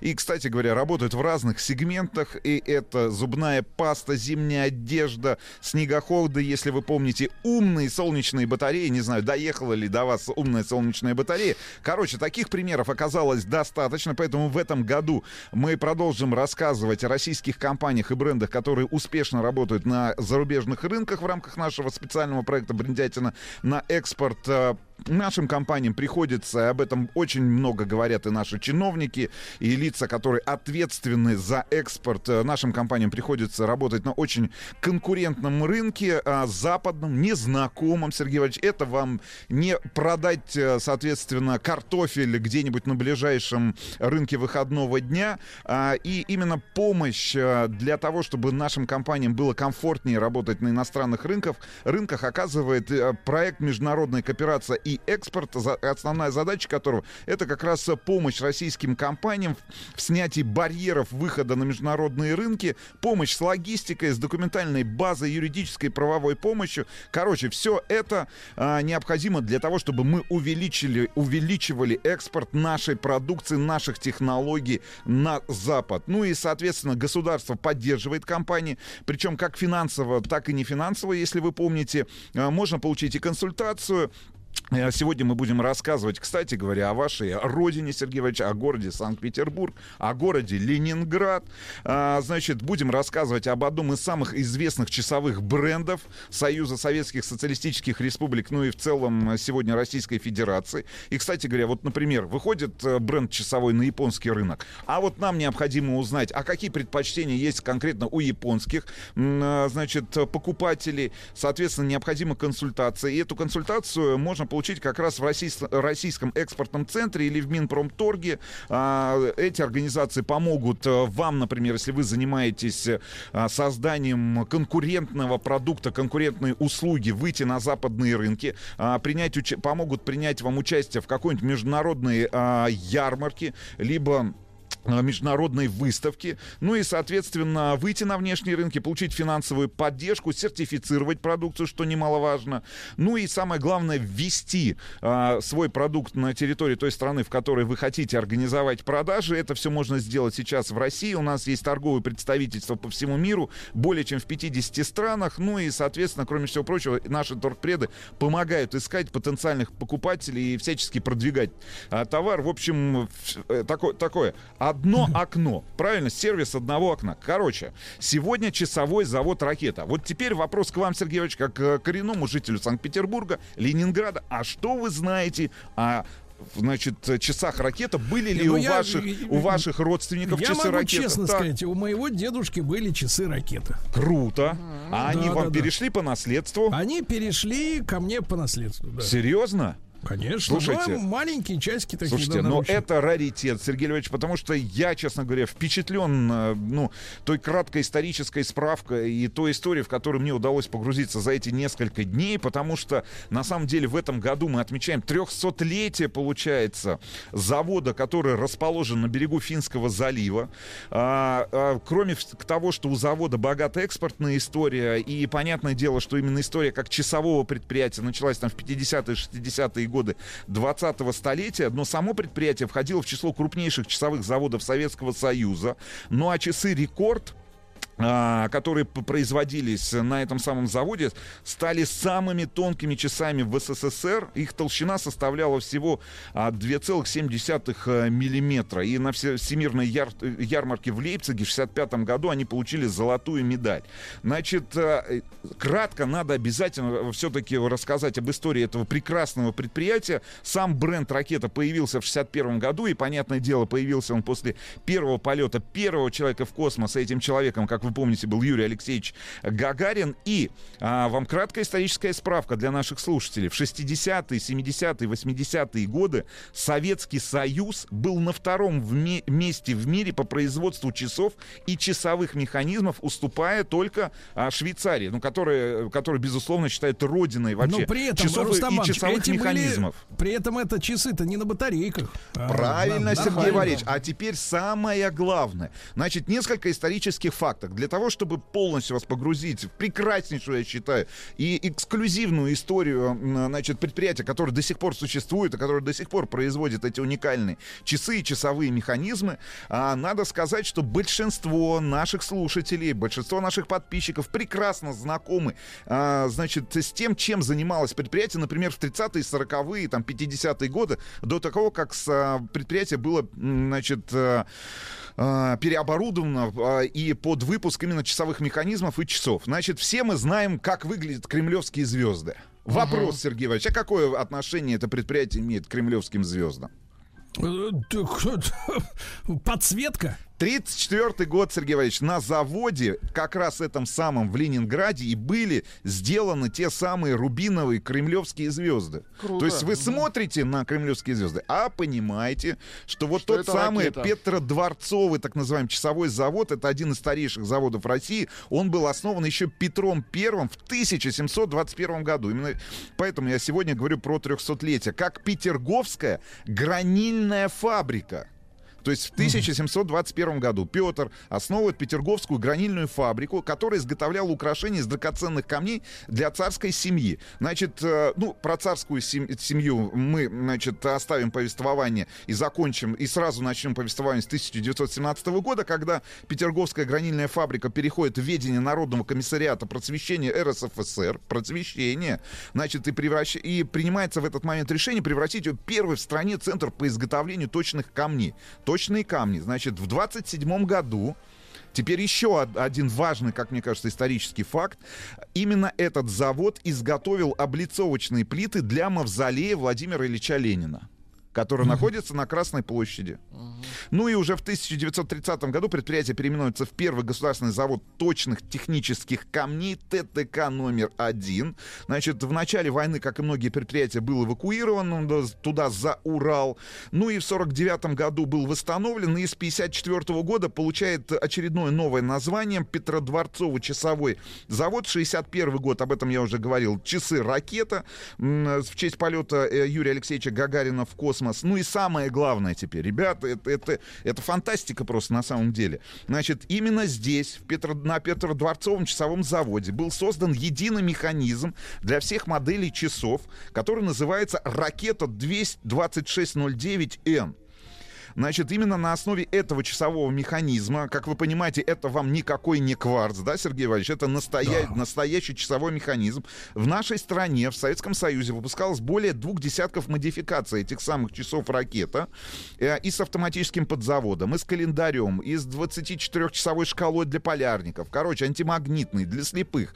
Значит, и самое интересное, что массовое производство вот часов на базе этого часового механизма началось в 1964 году, А уже к 80-му году предприятие выпускало, внимание, я вам сейчас цифру назову, я не знаю, честно говоря, а куда... А, я, я понимаю, куда, потому что 60% это экспорт.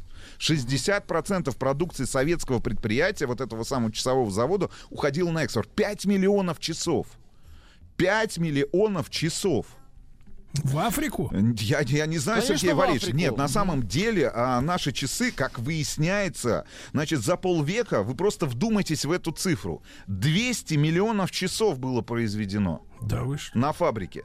Значит, более того, а, значит, а, именно эти часы и этот самый часовой механизм ракета, который был разработан в нашей стране, в Советском Союзе, значит, а, принес России и СССР технологический авторитет и, самое главное, немалые деньги, потому что на самом деле удачных механизмов, вот этих часовых, выпускается, ну, было выпущено за всю историю вообще часового дела всего там несколько десятков. Но что самое самое интересное, значит, э, в, в той же Швейцарии, в европейских странах людей и вообще компании и коллективы, которые занимаются конструированием вот таких и конструкторов, которые как раз разрабатывают эти часовые механизмы, почитают как национальных героев. И вот этот базовый механизм ракета 2609Н а, является одним из самых надежных а, механизмов за все время существования мировой часовой промышленности.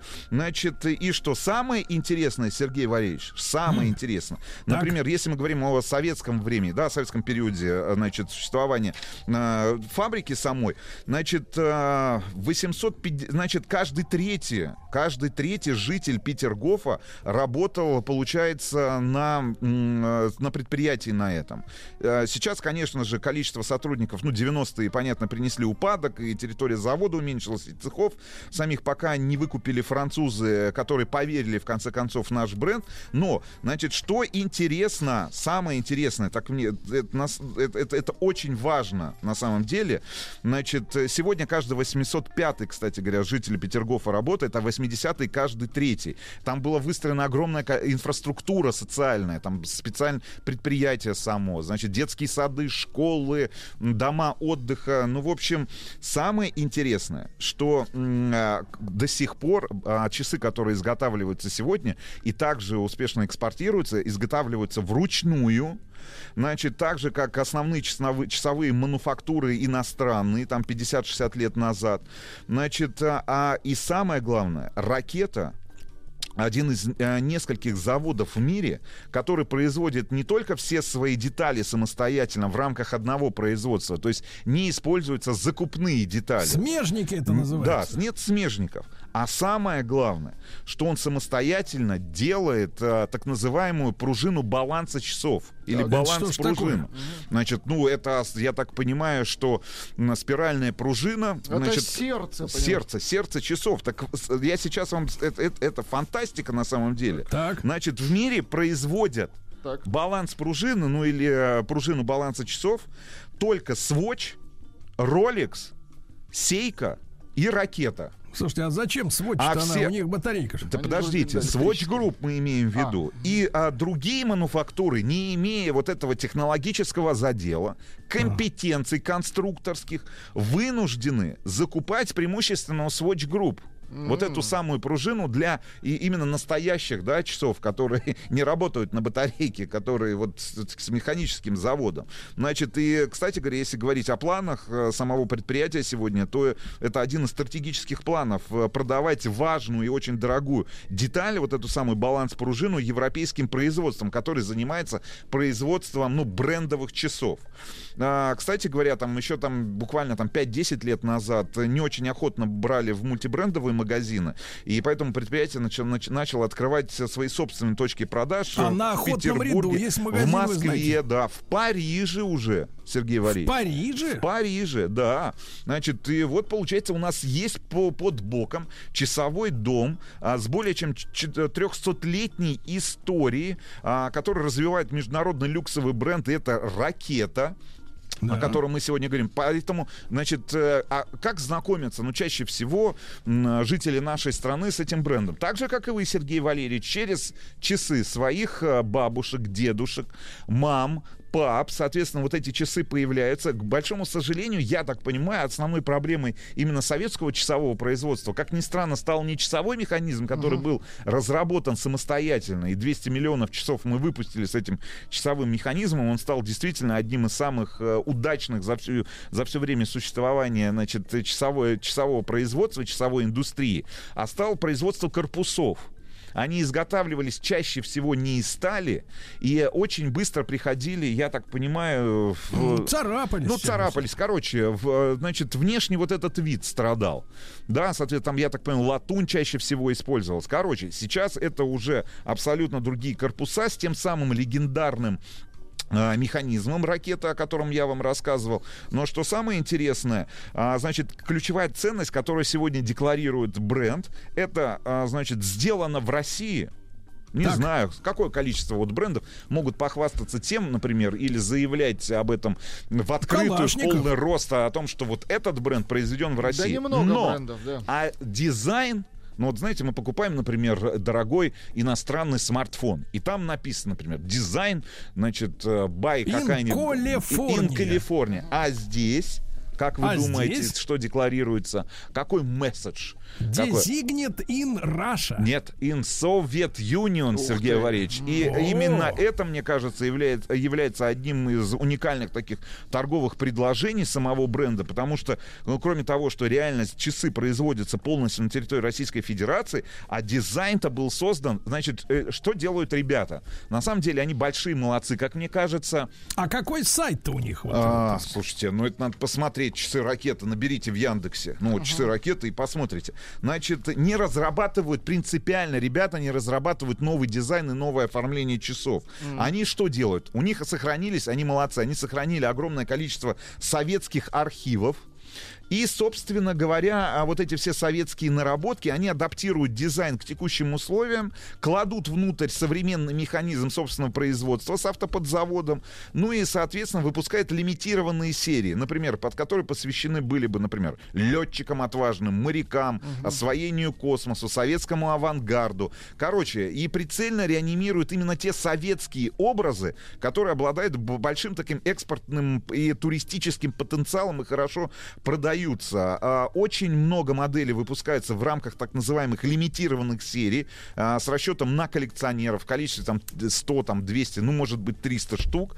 Значит, некоторые эти серии вообще иногда не доезжают даже до прилавка, Сергей Валерьевич, расходятся на этапе предзаказа. В цеху расходятся. Да, как горячие да. пирожки. Ну, наградные часы, можно, вот, я не знаю, Сергей Валерьевич, вас можно было бы наградить, например, правильно? Я бы, конечно, лучше пистолет, но Нет, давайте часы. Пистолет вам пока рано. Пока рано. Вы еще не, давайте так, вы еще молоды для пистолета. Мы вам положим пистолет. Давайте так. Погоди, Игрушечный а для часов, погоди, а для часов моего зрения на норма достаточно. Конечно, конечно. Ну и что? Э, соответственно, вот таким образом, а, буквально там за 20 минут мне удалось рассказать историю прекрасного предприятия, которое существует в Санкт-Петербурге. Это круто, конечно. Я, честно говоря, почему-то не обращал внимания именно на конкретно часовой бренд а, российский. Не, не, не обращал внимания, потому что расходится, понимаешь, быстро. Расходятся, расходятся Ну, быстро. хорошо, расходятся. Рустам, вам бы, как руководящему сотруднику, надо бы озаботиться о том, что у вас на руке были бы не вот эти вот пластмассовые огрызки, которые так. вы носите вечно, а согласен, вот да, согласен, Сергей Валерьевич, согласен. Да. Ну, вы же люб... советский человек, правильно? Так надо написать письмо, чтобы вам прислали что-нибудь такое. Хорошо, обязательно напишем с вами, Сергей Валерьевич, на сайте. Да, да, да. Ну и отдельное спасибо, надо сказать, национальному проекту «Международная кооперация и экспорт», которая помогает в том числе и вот этому прекрасному часовому предприятию «Ракета», да, а присутствовать на иностранных рынках, представлять нашу страну, еще раз напомню, произведено, сделано в России, дизайн by Soviet Union, правильно? In Soviet Union. Мне, вот вы знаете, ваш так. английский язык, мне кажется, эталонным. эталонным. Он не эталонный, он родной. Он родной, он ваш, родной Сергей Валерьевич. Как говорится, I love your language very much. Yes, my камарат.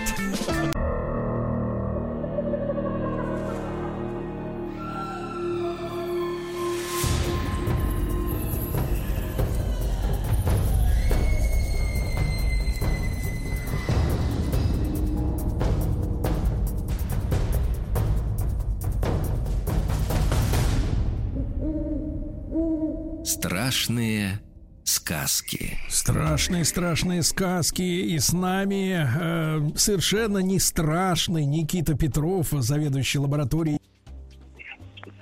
Никита, у нас проблемы со связью, поэтому вы смело можете начинать нам рассказывать. А мы сейчас э, э, Сергея Валерьевича подключим.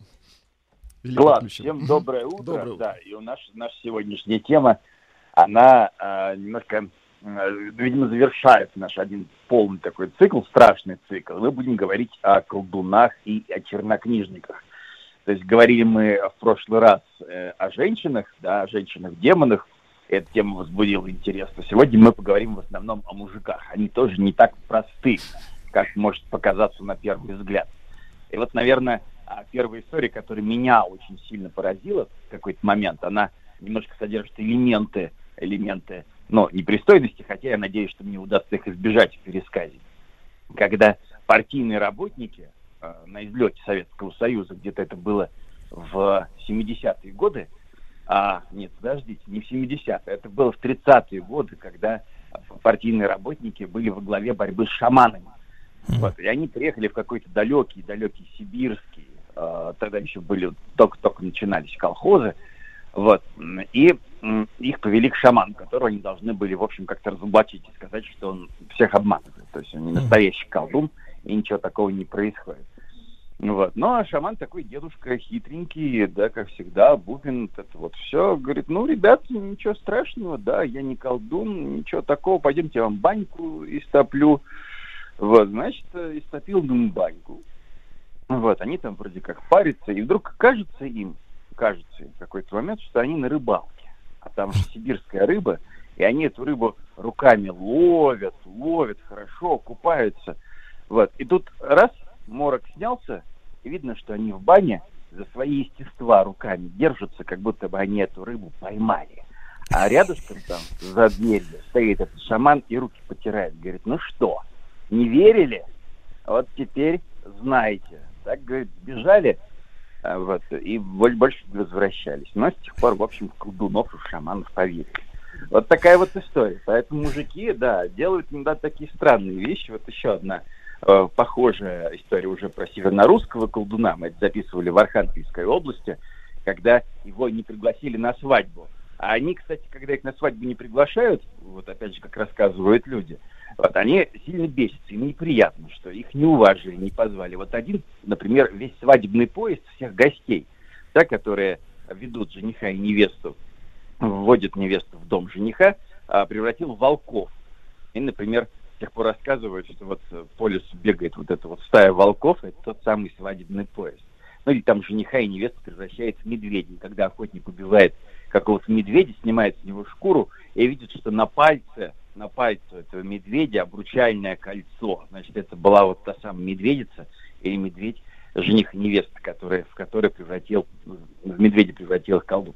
А вот э, похожая история такая, значит, одного колдуна на свадьбу не пригласили, вот, а он взял две половинки, э, по-моему, тыквы, да, две половинки тыквы, и молодого колдуна позвал. Встал за э, дверями, за дверями дома, где свадьба проходит, разрезал, значит, эти две половинки тыквы, Разведет, жених и невеста расходятся из-за стола. Сведет, снова сходится. Разведет, расходится. Идет, снова сходится. Вот, и показывает, значит, молодому, говорит, вот видишь, вот, делать так, что тебя все время на свадьбу приглашали. Вот, а я тебя научу вот так делать, и ты сможешь всех, в общем, как ну, показывать свою конкретную умение. Да. Вот такие вот две истории про колдунов. Никит, Никит, скажите, пожалуйста, а у вас в лаборатории есть секция метафизики какая-нибудь?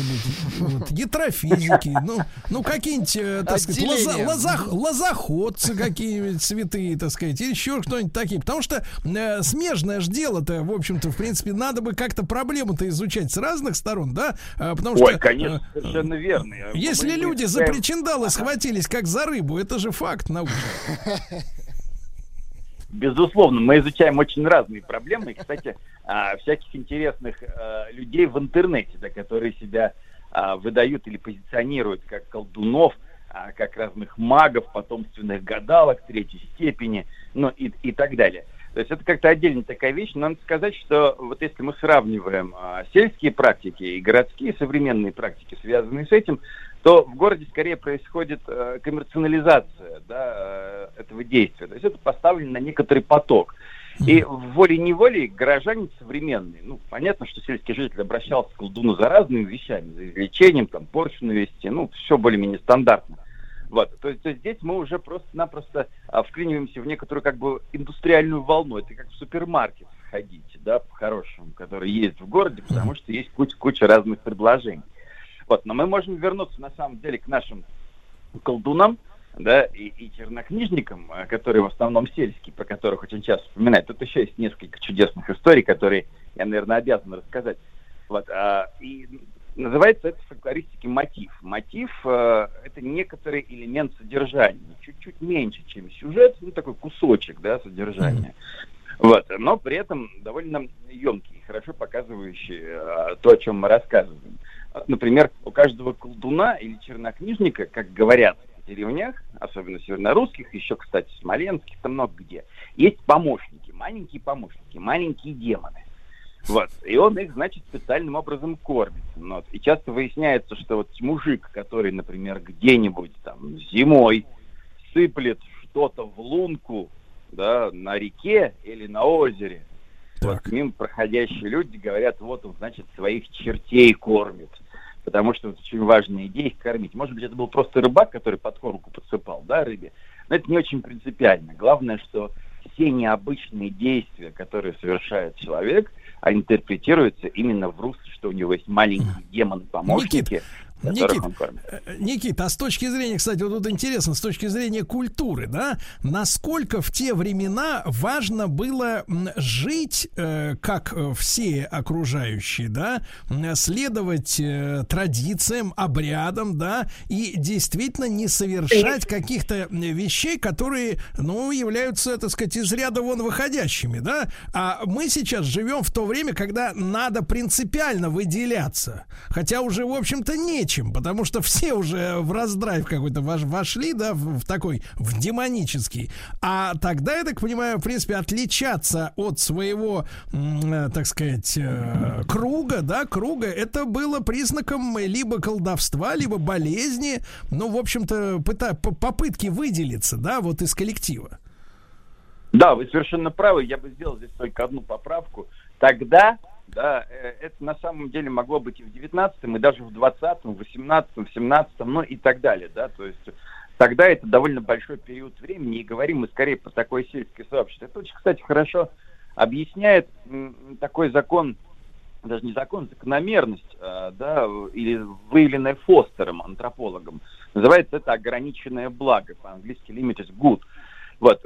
Когда он исследовал деревню, правда, это была мексиканская деревня, его потом концепция немножко подвергалась критике, но это не важно сейчас. Важно то, что он заметил, что в тех обществах, где очень мало ресурсов, если у кого-то их становится больше, этого ресурса, да, а, то вся социальная зависть оборачивается на этого человека, всего сообщества. Ну, представьте, вот вы в деревне, да, и у вас вдруг там забор новый поставили, чуть-чуть больше денег или чего-то еще – и тут же соседи говорят, все, все понятно на самом деле. Это черти, помощники ему принесли.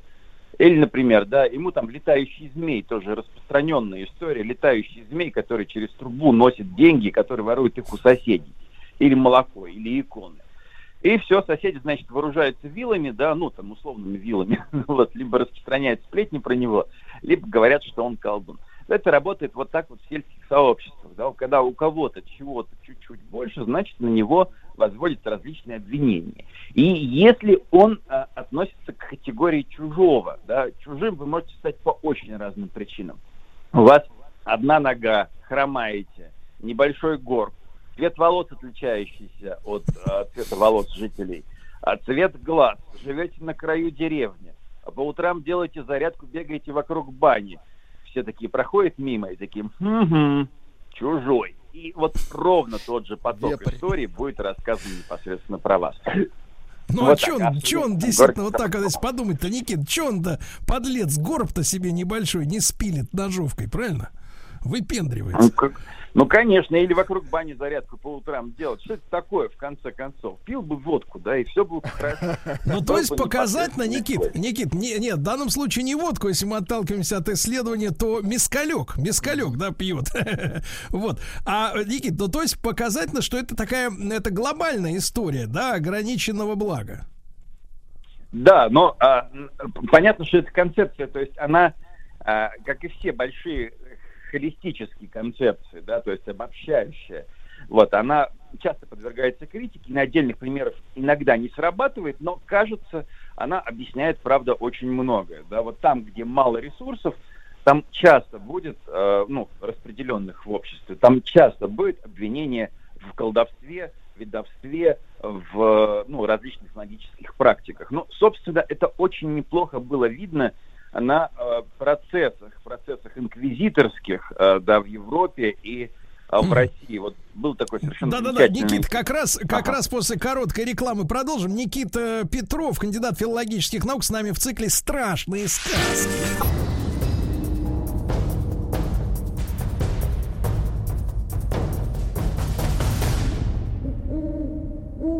Страшные сказки. Друзья мои, с нами по-прежнему Никита Петров. Мы говорим о колдунах и чернокнижниках. Никита прервал вас на полусловие. И ничего страшного. Это как раз я говорил про э, разные дела, э, связанные там, с 17-18 и немножко раньше веками, Европу и России. И вот там, собственно, обвинениями в колдовстве да, могли заниматься люди, которыми, которым насолили либо каким-то образом не потрафили вот их работники, да, например, чуть ниже их по социальному положению, которые в какой-то момент получали над ними символическую власть. И мы говорим как раз, что это ограниченное благо, оно работает, собственно, и там, да. Вот, например, известная история а, про некоторую Катерину, а, это европейская история, да, которую, а, да, я же говорил вам в прошлый раз, по-моему, мы это обсуждали про женщин, а вот про мужиков. Если, например, вы были а, гончаром, а, конюхом, коновалом, а, да, а, каким-либо... А коновал, коновал это кто, Никита? Это те, те, кто коней лечили. А. Вот, да, каким-либо специалистом, который как-то выделялся из общей массы, то сразу некоторое общественное мнение направляло на вас э, взгляд и говорило, смотрите, он умеет, он знает, он может делать. И понятно, весь этот шлейф, опять же, связанный с колдовством и чернокнижностью, он был присущ специалистам, специалистам, то есть люди, людям, которые обладали другими знаниями, знаниями профессиональными. И, кстати, до сих пор вот в деревнях, да и не только в деревнях, в малых городах в России вот эти вот термины «сделать», «навести порчу», да, «сделать» равно «навести порчу». Она ему сделала, она ему понаделала. Вот, а, и, а он остается актуальным, и люди постоянно его используют. Поэтому да. вот профессиональная тематика и колдовство, они угу. очень сильно связаны. Никита, скажи, пожалуйста, а колдун, он может вот мужика, например, к женщине приворожить? Ну, это классика жанра, да, то есть такие вещи... Это самое простое. Таких, да, абсолютно постоянно. Я сам делал это тысячу раз, да. Чаще всего а, это как раз рассказывает про женщин, да, то, что вот приходит, например, там девушка, либо парень, страдающий от несчастной любви, какой-то женщина, и она их учит. Ну, там есть разные способы, а, вот, например, собрать а, всю воду, да, которая капает с жердей забора у объекта любви, вот, на эту воду наговорить нужные слова, ну и потом эту воду подливать в питье или в суп. А самое страшное, это когда женщина присушивает мужчину для мужчин, да, мы же по этому, кажется, говорили тоже о том, что нельзя есть в доме а, у, у женщин, мужикам, а, что-либо красное, то есть не пить компот и не есть э, щи, да, потому что менструальную кровь некоторые женщины для того, чтобы присушить мужика, могут добавлять им в еду. Вот. Но и там такая классика жанра, когда подрезывают э, следы, например, следы, которые на земле остаются, вот, либо на песке, где угодно. И эти следы, э, значит, пришпандоривают э, к стенке горячей печки и говорят такие слова, значит, как этот след сохнет, так, чтобы и имя, и мерек человека э, по мне сохнул и, и так далее и тому подобное. То есть вот такие заговоры и такие тексты, ну, это очень популярная на самом деле вещь, а штука называется присуха и в народной культуре или присушка. Вот, это довольно известный факт. А колдун в деревне, он был человеком уважаемым или просто его боялись? Ну, очень по-разному. Вот, например, если свадьба, ни одна свадьба без колдуна не обходилась. Даже рассказывали, вот в Верхокамье, э, река Кама, да, это Пермский край, совершенно замечательные сюжеты, э, когда колдунов, там в деревне было несколько, судя по всему, э, приглашают на свадьбу, и они там э, выпивают какое-то время, ну, потому что уважаемые люди, если не пригласишь, мало ли чего понаделают, да, мы уже знаем этот термин. Вот. И двух колдунов приглашают на свадьбу. Они перепиваются, а дальше начинают показывать, кто из них круче, да, у кого умений-то больше.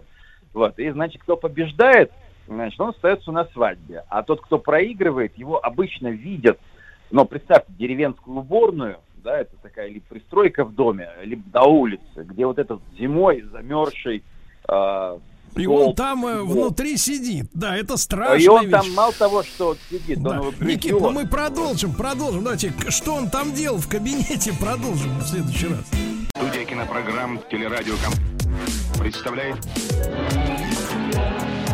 просто э, Просто не просто Мария. Дорогие друзья, Мария Киселева, клинический психолог, доктор психологических наук. Мария, доброе утро. Доброе да. утро. С днем рождения Владимира Ильича вас, Мария. Да, вот. Мария. Да, Мария, тут такая история. Значит, прислали мне наши слушатели статью из одного, ну, скажем так, э, электронного столичного журнала. Вот. Э, в котором, э, значит, заголовок которого звучит так. Почему среди русских мужчин так много злых, нервных, недоброжелательных и хмурых? Понимаете, да? Угу. Вот, причем, конечно, отдельная история, но не к вам как к психологу, это скорее к прокуратуре или к вообще к филологам, почему э, прилагательное русский, как правило, используется у нас э, в СМИ, э, когда речь идет о негативе, а российские, когда речь идет о позитиве, да. Тут это вот интересный такой момент. Ну ладно, это на совести журналиста с нерусской фамилией, являющейся псевдонимом.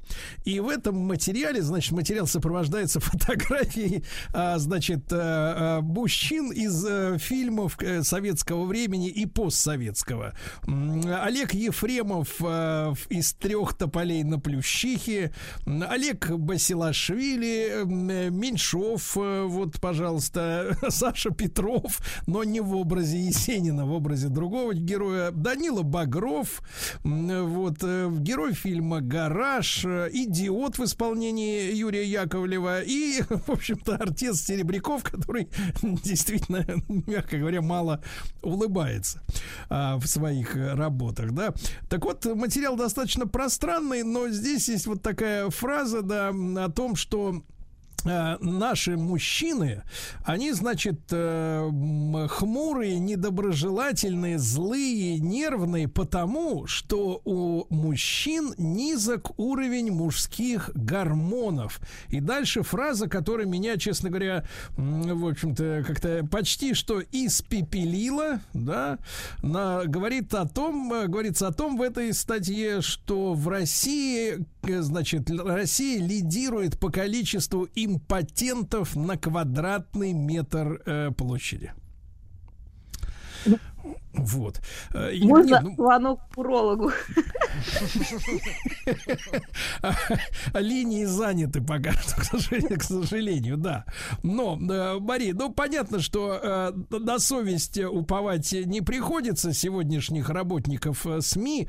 В принципе, я как человек, который начинал работу давным-давно в этой сфере, понимаю, что произошла определенная деградация в плане, э, так сказать, каких-то табу и проверки данных и так далее и тому подобное. То есть даже, в общем-то, не о чем здесь говорить.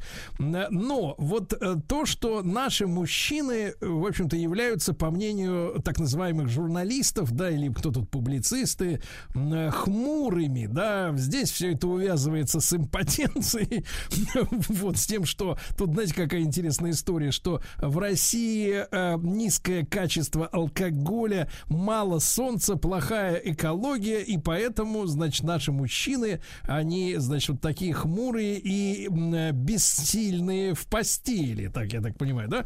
Но с вашей точки зрения, Мария, вот э, можем ли мы э, сейчас уже, да, воспринимать действительно наших людей как а, особенно каких-то хмурых э, с точки зрения эмоционального проявления в общественном пространстве? Потому что нас, нас ведь э, вот этим пичкали еще с конца 80-х годов, э, что якобы нам всегда говорили, да, и с телека, и откуда угодно, что вот посмотрите, а на Западе-то люди друг другу улыбаются. И я в эту мантру, честно говоря, весь, верил вплоть до последнего времени, пока не прочел материал о том, что э, именно в начале 80-х годов э, на Западе прошел флешмоб, то есть такой вот э, массовый прикол из серии «Давайте улыбаться, значит, в автобусах и в вагонах метро друг другу». И, и это был просто как бы такой, так сказать, акция такая была, да, которую у нас, как всегда, восприняли э, оголтелые, значит, да, и бесноватые, как будто это был, э, так сказать, сказать, общий, общий тренд. То, что я как человек, который был неоднократно на Западе, вот, и на Востоке, где угодно, ну, честно могу сказать, ну, не видел я этого сумасшествия, э, сумасшествия, сумасшествия, так сказать, улыбок э, повсюду, да. Ну, может быть, в психиатрической лечебнице я видел столько улыбающихся людей, да. Вот, но тем не менее, я имею не как пациент, а как посетитель. Э, вот, но тем не менее, вот оправдано обвинение нас в том, что мы мы нервные, недоброжелательные, хмурые и злые. Мужчины у нас. Ну, во-первых, даже э, вообще вот то, что вы прочитали, уже есть противоречие, потому что как раз э, когда тестостерона много, то эмоций мало, а злости тоже много. Поэтому просто даже какая-то эта связь нелинейная, и выводы нелогичные. А улыбаются как раз мягкотелые, непонятные люди, непонятной ориентации. Поэтому здесь, опять же, да, ну, несходство какое-то происходит. То есть уровень тестостерона как раз очень связан с агрессивностью, злостью, хмуростью, с отсутствием вот таких вот, э, понятно, мягкости. Поэтому как раз, наверное, такое наблюдение сделал человек поверхностное, вряд ли. То есть мере... мы можем, Мария, сделать вывод, что э, импотенты улыбчивы. Нет, не может. Слишком Хорошо, сильно. А то мы оскорбим людей. Ну, я так э, хочу, хочу поддержать просто нерв статьи вот этой, да. Если там такие выводы, то, в принципе, надо ответить чем-то подобным по накалу страстей. Вот, да. поэтому, и, конечно, не знаю, просто у нас э, культура вообще э, отношение к эмоциям это действительно то, что приобретается и то, что это является культурным, а не физиологическим кодом. Мы можем посмотреть на Китай, Японию, на азиатские страны. Действительно, там проявление эмоций любых положительных, отрицательных является чем-то недостойным, неправильным. Если мы возьмем советский период, у нас тоже ну, специфическое было отношение к эмоциональности, потому что человек должен быть тверд, самая главная сила воли, нечего улыбаться, что ты улыбишься как дурачок. Ну, согласитесь, у нас вот, да, пальчик покажешь, засмеется, там все такое. То есть у нас как бы действительно культуры, что нужно вот постоянно улыбаться не было, скорее э, такой был человек с с твердым подбородком волевым, да, с таким взглядом целеустремленным, и это... Нет, ну просто, Мария, у нас для улыбки должен быть повод. Конкретный, конкретный повод, шутка, ситуация какая-то, да, вообще, э, так сказать, юмор это такая интимная очень такая вещь-то для нашего человека. То есть э, можно рассмеяться в компании, где тебе расскажут неприличный анекдот, да, вот, но неприличный анекдот рассказывали только тем, кому доверяли, потому что, э, так сказать, просто какому-то случайному человеку таких вещей не рассказывали, это должно было быть доверие, то есть вопрос доверия между людьми был прежде всего очень важен, да? Ну, у нас, кстати, маленький круг доверия, чтобы вы понимали, здесь есть они, ну, поэтому что все мы не улыбаемся, улыбаемся только своим. Но это другая песня, то есть это культурный код, который, в общем-то, закладывается. В более скученных странах, вот смотрите, у нас все-таки большая страна, если что-то не нравится, можно уехать подальше, и поэтому, в общем, нам подстраиваться особо под друг друга не было надобности в течение всего, всей истории нашего развития. Опять же, если мы возьмем Японию, где запрещено проявление эмоций, они пошли по пути, что эмоций нет, живем как роботы ну, рядом друг с другом, не показываем ни хорошего, ни плохого. Если возьмем Европу, которая тоже достаточно густо населена, они выбрали путь, давайте все время друг другу улыбаться, ну, чаще, может быть, и безосновательно, просто чтобы не было конфликтов. Потому что иначе... Потому что таблеток на всех не хватает, да, вот? Потому что и таблеток на всех пространства не хватает. Поэтому приходится улыбаться, хочешь ты, не хочешь, чтобы ну просто выживать в таком... Скажи, пожалуйста, Мария, а тогда вот смотрите, э, вот эти журналисты так называемые, да, которые пишут такие похабные вещи из серии, что Россия лидирует по количеству импотентов на квадратный метр, да, оскорбляя тем самым, в общем-то, и тех, и других, да, скажем так, и тех, кто на квадратный, и тех, кто нет. А, вопрос-то в следующем, а почему вот этой публике, да, так называемой интеллигентной, которая трудится вот в этих газетах, так хочется сделать нас, э, ну, скажем так, уподобить нас кому-то. А, я имею в виду с психической точки зрения, почему им так некомфортно здесь и так хочется, чтобы мы переняли глубинные психологические поведенческие стереотипы других стран. Вот э, есть ли какие-то, с вашей точки зрения, наработки на эту тему? Почему Почему им так неуютно здесь, в этом обществе? Почему они так хотят, чтобы мы, мы изменились, а не они смылись отсюда? Я думаю, что там больше, конечно, финансовых э, причин, нежели каких-то психологических. Действительно, тоже не хочется говорить, кто чаще пишет и с какими фамилиями, какого происхождения это все. Но мы такие, понимаете, всегда раздражают люди, которые вот такие, какие они есть. Вот хотите, любите нас, хотите, не любите. Да, хотелось сказать прям плохое слово сказать, но мы такие шалопаи, да, мы непредсказуемые, нас невозможно просчитать, потому что... Мы и сами себя не просчитываем. И вот и мы себя не просчитываем, поэтому остальным уж тем более. И сложно действительно и управлять с такими людьми. И те, кто хотят жить в более предсказуемом мире и как-то э, что-то с нас иметь, конечно, очень э, злятся, потому что, в принципе, это нереально. Мы как рыбы выскальзываем постоянно и по своей, опять же, там, э, по своим делам плывем. Э, ну и определенных товарищей это бесит, но я считаю, что то, что вы сейчас читаете, это скорее просто какой-то, не знаю, ребенок писал, ну какой-то там переводной да нет, да нет, фотография, в принципе, женщина, которая уже перемахнула через экватор. А, вот, вопрос другой, а, а с другой стороны, а вот смотрите, мужчины у нас хмурые, да, вот, э, при этом, значит, они без тестостерона, но, но хмурые, злые и нервные, что, как вы уже сказали, в принципе, взаимоисключающая история, потому что человек без тестостерона, он улыбчив и мил, да, вот. А вот женщины, у нас ведь какая-то какая-то странная манера вот завелась в последние, в последние годы, да, э, вот женщины, наоборот, плаксивость, эмоциональность, э, какая-то раздражительность, стервозность, да, вот, они, они вменяются как бы в норму. То есть вот из тех улыбчивых, спокойных женщин, терпеливых, да, э, радушных, которые могут себе позволить без обидок вот этих дешевых, молча выйти из, например, из комнаты, когда у мужчин серьезный разговор разговор, не требовать к себе внимания, как ребенок, да, и так далее. Понимать обстановку, да, знать свое место в хорошем смысле слова. Не в смысле, как кот знает свой коврик, а в смысле понимать ситуацию, да, чё как. А вот, теперь истеричность, э, центральное желание занять центральное место при случае тут же разреветься, вот и вообще разболтанность психологической ситуации. Вот э, как это все, вот как вы считаете, насколько это полезно для э, самой психики-то нашей и общественной, и женской, вот такое поведение, достаточно вот именно разболтанное? Ну, действительно, такая утрированная э, женственность, как действительно переходящая в некую инфантильность.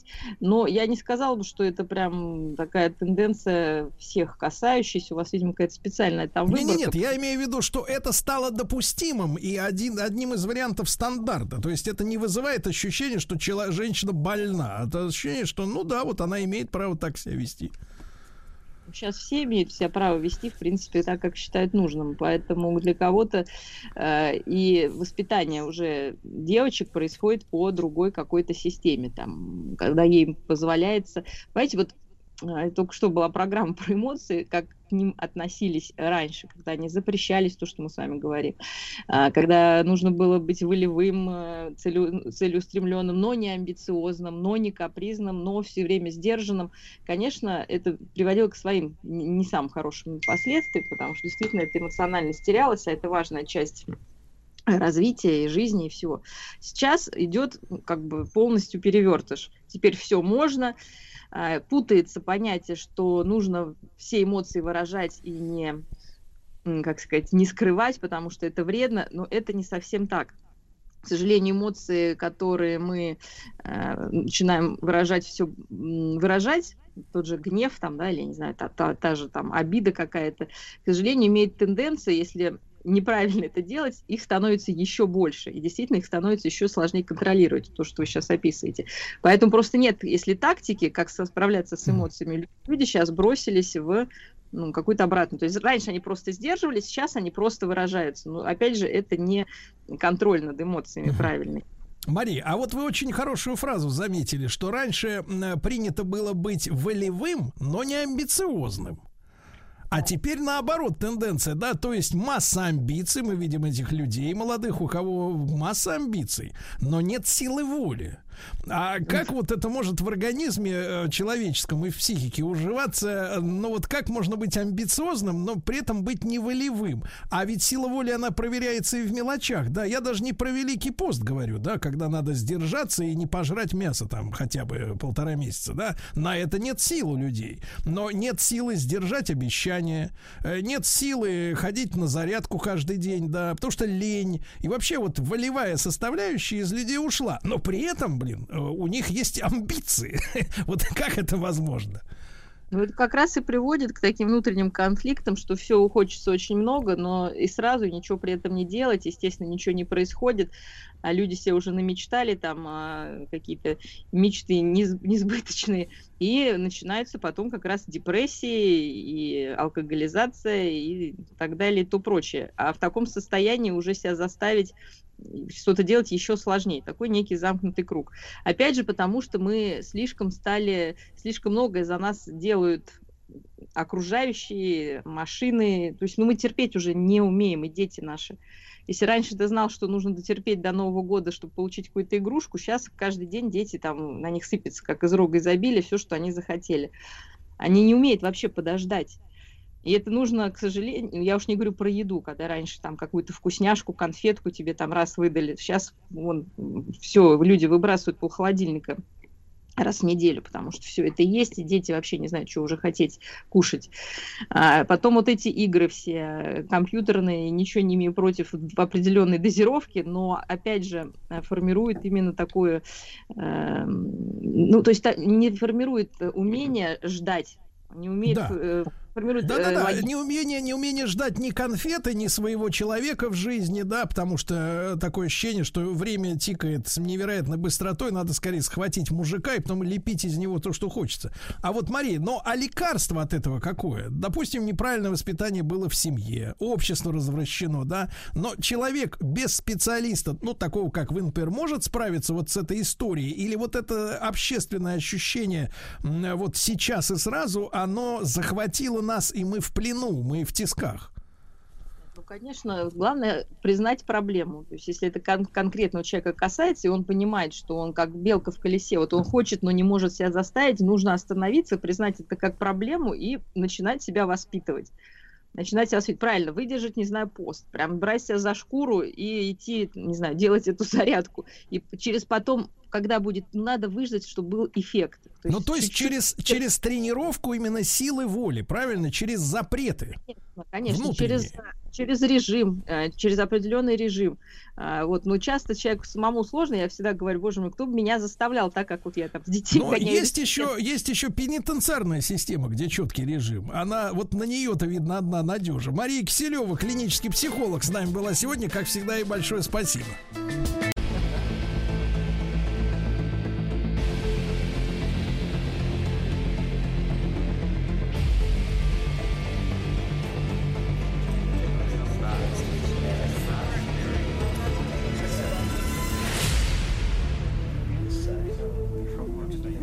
История тайных обществ. Ну что же, в нашем цикле истории тайных обществ Дмитрий Алексеевич Гутнов, профессор Московского государственного университета, доктор исторических наук. Э, Дмитрий Алексеевич, еще раз э, здравствуйте, да. Ну и на чем мы с вами приостановились? Да, я напомню, что мы с вами обсуждали вопросы противостояния э, династии Стюартов и Ганноверской династии в Англии уже в XVIII веке, и как э, э, сторонники разных этих партий использовали тайное общество, прежде всего масонские ложи. А сегодня я бы хотел рассказать, ну, во-первых, э, вот эта вот борьба, по сути дела, заменявшая политическую борьбу, привела к тому, что уже к 30-м годам 18 века а, а, масонских лож в Великобритании стало довольно много. Если раньше их была там какая-нибудь дюжина всего, то теперь их стало довольно много. Дмитрий Алексеевич, а тут это... вопрос подспудно. Можно вопрос, да, поскольку вы да. употребили фразу «борьба политическая». Э, мы можем сегодня сказать, э, ну, положа руку на сердце, что вот эта система, когда политическая настоящая борьба происходит подковерно в целом, да, а вот, так сказать, сказать, э, буратины, они в западном обществе голосуют уже по кандидатурам, которых где-то кто-то как-то утвердил э, под ковром, опять же, да? Это она же и сейчас распространена. Нет, просто, как вам сказать, э, обществу пришлось пройти еще довольно долгий путь, когда были объявлены и согласованы как бы правила полити... публичной политической борьбы. Пока это, этих правил не было, а в разных странах, так сказать, становление этой системы происходило и происходит по-разному, то, соответственно, значит, те, кто пытались, так, так сказать, отстаивать свои политические взгляды, ну, делали это через разные вот эти вот тайные общества и привлекали к себе соответствующее внимание. Вот, собственно говоря, сегодня я хотел рассказать, что э, вот это вот бадание, особенно ирландских этих масонских лож э, с англичанами и тому подобное, привели, привлекли к себе внимание э, Папы Римского Климента XII, который в 1738 году издал первую буллу, в которой впервые содержался прямой запрет правоверным католикам участвовать в масонских ложах. Папа мотивировал это наличием масонской тайны, так сказать, недоступной для католиков слухами о нечестимых э, деяниях этих масонов и тому подобное. А, вообще говоря, рассчитывали на то, что вот этот вот запрет, по крайней мере, значит, правоверных католиков от тайной антигосударственной деятельности на европейском континенте Э, как-то отвлечет. Но, как всегда это бывает с э, пропаганди... ну, с это эффект, э, вы работаете в этой сфере, знаете, чем больше об этом говоришь, тем больше внимания. Значит, э, несмотря на этот административный запрет, внимание из-за этого к масонам европейское э, только усилилось. Это способствовало росту численности вот этих масонских лож. Правда, сторонникам якобитов в Англии папа оказал медвежью услугу. Им при, пришлось шифровать свои политические планы еще более, так сказать, э, серьезно. Ну, длиться долго это все не могло, и кульминацией этого противостояния стало Якобитское восстание 1745 года. А, тогда претендент на английский престол со стороны Стюартов, принц Карл Эдуард Стюарт, его еще в английской историографии именуют э, красавчик Чарли, который до поры до времени был иммигрантом во Франции, жил, так сказать, в окружении там, своих сторонников. В общем, он решил, что его сторонники, прежде всего в Шотландии, ну и немного в, Ирландии, готовы к открытому выступлению. Поэтому с, некоторыми, э, с некоторым количеством своих э, сторонников-иммигрантов – он э, попытался осуществить высадку, значит, из Британии в Шотландии. Правда, значит, эти иммигранты, как всегда бывает с иммигрантами, переоценили свое значение на родине. И большинство англичан как с недоверием отнеслись к этому выступлению мятежников.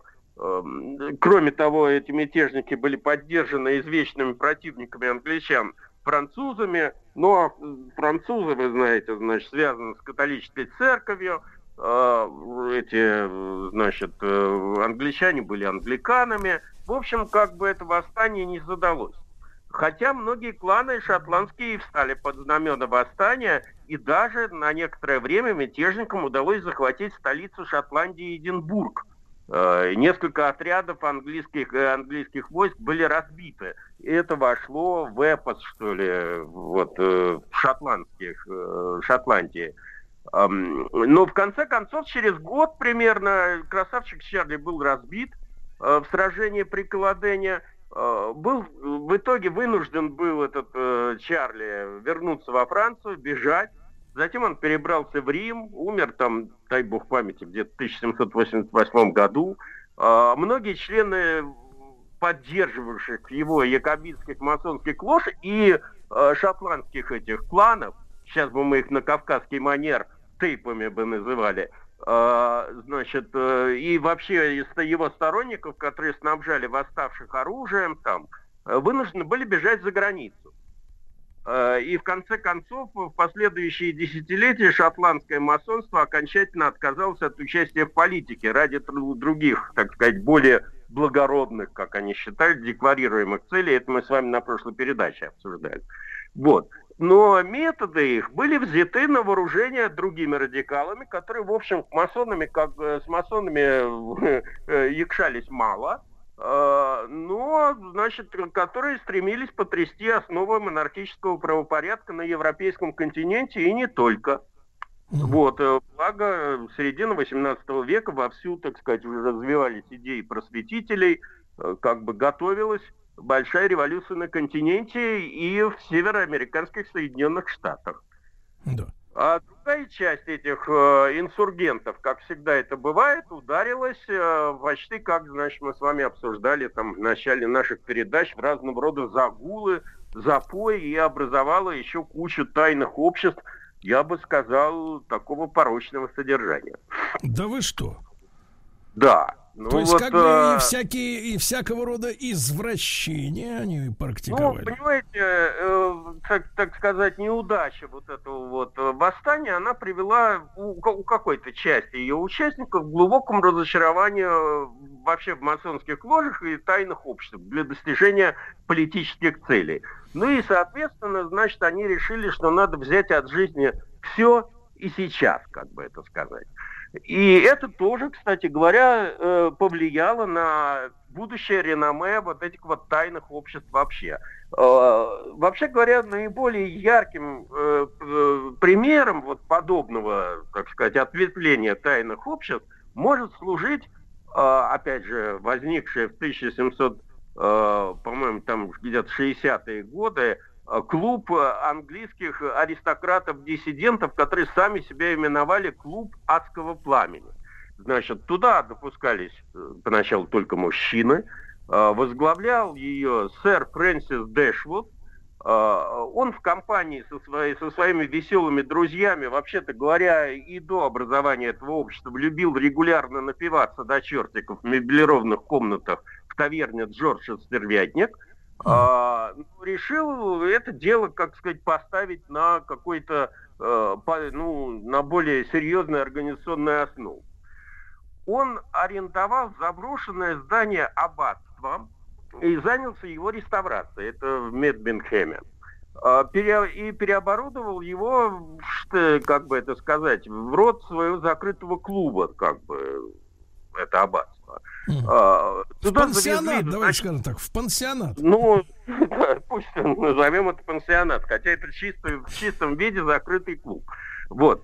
А, туда завезли значительное количество алкоголя, и по слухам большую библиотеку, я бы сказал, э, как бы это сказать, привольного содержания, если не сказать порнографического, и потом начались заседания этого клуба. Э, церемонии там отражали, ну, вот эти вот развращенные вкусы своего времени. Члены клуба облачались в черные рясы с капюшонами, проводили псевдосатанинские ритуалы, э, значит, приглашали дам, поначалу благородных, которые готовы были играть с ними в эти игры, а потом просто женщин без комплексов – одевали их там монашеские одеяния. В ходе этих ритуалов поглощалось огромное количество алкоголя, собрания часто оканчивались оргиями. Э, в общем, э, несмотря на то, что я уверен, наверное, подобные развлечения в высшем английском обществе э, существовали и вне закрытых вот этих вот клубов, но для всему, всего этого движения тайных обществ это послужило э, дурным реноме, потому что сначала в английском общественном мнении, а потом э, в европейском общественном мнении эм, это послужило подобное вот наличие подобных обществ. Ну это Дмитрий послужило... Алексеевич э, гадко пахнет, я согласен. История тайных обществ. Итак, друзья мои, с нами Дмитрий Алексеевич Гутнов, профессор Московского государственного университета, доктор исторических наук в цикле «История тайных обществ». И мы затронули вот. тему пансионата, где блудники да. и развратники предавались оргиям. Да. Да, и это соответствующим образом вот снискало этим тайным обществом вот такое вот реноме, как логово разврата. А с другой стороны, великая ложа Англии тоже попала в большой кризис. А, значит, в 1751 году группу масонов-якобитов, а, по большей части шотландцев, обвинили Великую Ложу Англии в том, что она отвернулась от подлинных там традиций и, и в общем, как бы не отвечает современным интересам и образовала свою Великую Ложу. Соответственно, первая Великая Ложа верная Ганноверской династии, стала именоваться современной Великой Ложей, а новая Великая Ложа получила название Великой Ложи Древней. Соответственно, ряд там малых лож, ранее входивших в современную ложу, перешли там к другим, э, к этим, в ложу древних. И впоследствии около полувека в Англии существовало две враждующие великие масонские ложи, причем членами одних масонских, э, членам одних лож было строжайше запрещено посещать собрания конкурентов. Э, не буду пересказывать, в общем, детали этой борьбы. Длилась она практически лет 60, и только в 1815 году, после там долгих взаимных переговоров и компромиссов, эти две ложи вновь объединились, стали объединенной Великой Ложей Англии, которая существует до сих пор. А, но на этом, я надеюсь, на некоторое время мы с масонами э, покончим. Потому Дмитрий что те... Дмитрий да. вы главное скажите, наши победили? Не наши победили, но следствие этого дела, это вообще к нам мало, мало отношения имело. А, но э, значительная часть людей, видя это все дело, в общем, эмигрировали из Англии по разным причинам. Кто-то из-за своего участия в этом восстании, кто-то из-за того, что он встал, не на, как сейчас модно говорить, не на правильную сторону истории. А, но так или иначе, значит, э, члены этих тайных обществ э, эмигрировали частично на континент, а частично в североамериканские э, Соединенные Штаты. А, они там, конечно, образовали какие-то свои первые масонские ложи, и с тех пор, так сказать, там тоже масоны существуют. Но в гораздо большей степени этот опыт э, организации тайных обществ сыграл в Соединенных Штатах большую роль э, в подготовке американской революции. Об этом э, надо говорить уже отдельно, как я понимаю. Это серьезный довольно разговор, вот, который сейчас не хотелось бы начинать. Вот так вот. Я понимаю, Дмитрий Алексеевич, не время еще, правильно? Вот, потому ну, что да. надо встать на правильную сторону истории. Да, а для этого, для этого надо осмотреться как следует. Да? Для Понимаете, этого надо... Сергей, сегодня она кажется правильной, завтра неправильной, так что не изменяйте своим убеждениям. Да, да, такая история. Нет, ну а как говорил Карабас-Барабас, лишь бы в потасовке хватило бы мне бодрости, да. Дмитрий ну а вот из позитивных вещей, которые эти движения привнесли в общественную жизнь, вы что-то можете выделить? Ну, такое как бы, да. Ну, э, как, э, в любом случае, вот это у американцев, это на самом деле самоорганизация общества, причем самоорганизация, которая шла с самого низа вот эти вот так называемые корреспондентские комитеты, которые а, они так создали. Так мы говорим о муни- муниципальном самоуправлении, правильно ну, современным да, языком? Верно, это, это, по сути дела, муниципальное самоуправление, да, которое, Ах, в конце концов, вот, привело к английской, к американской демократии, да, которым, кризис, который мы сейчас наблюдаем. То вот. есть, если они говорят, что мы верны демократии, то вот, в принципе, то есть они верны основам э, муниципального самоуправления, самоорганизации на основе ложь, правильно? Ну, не, нет, это вы уже Нет, загнули. нет, профессор, не нет, я Ложь, вас за язык но, не ну, тянул. Да, тут главное, дорогие товарищи, сориентироваться. А, Дмитрий Алексеевич Гутнов, доктор исторических наук, с нами в цикле «История тайных обществ». Еще больше подкастов «Маяка» насмотрим.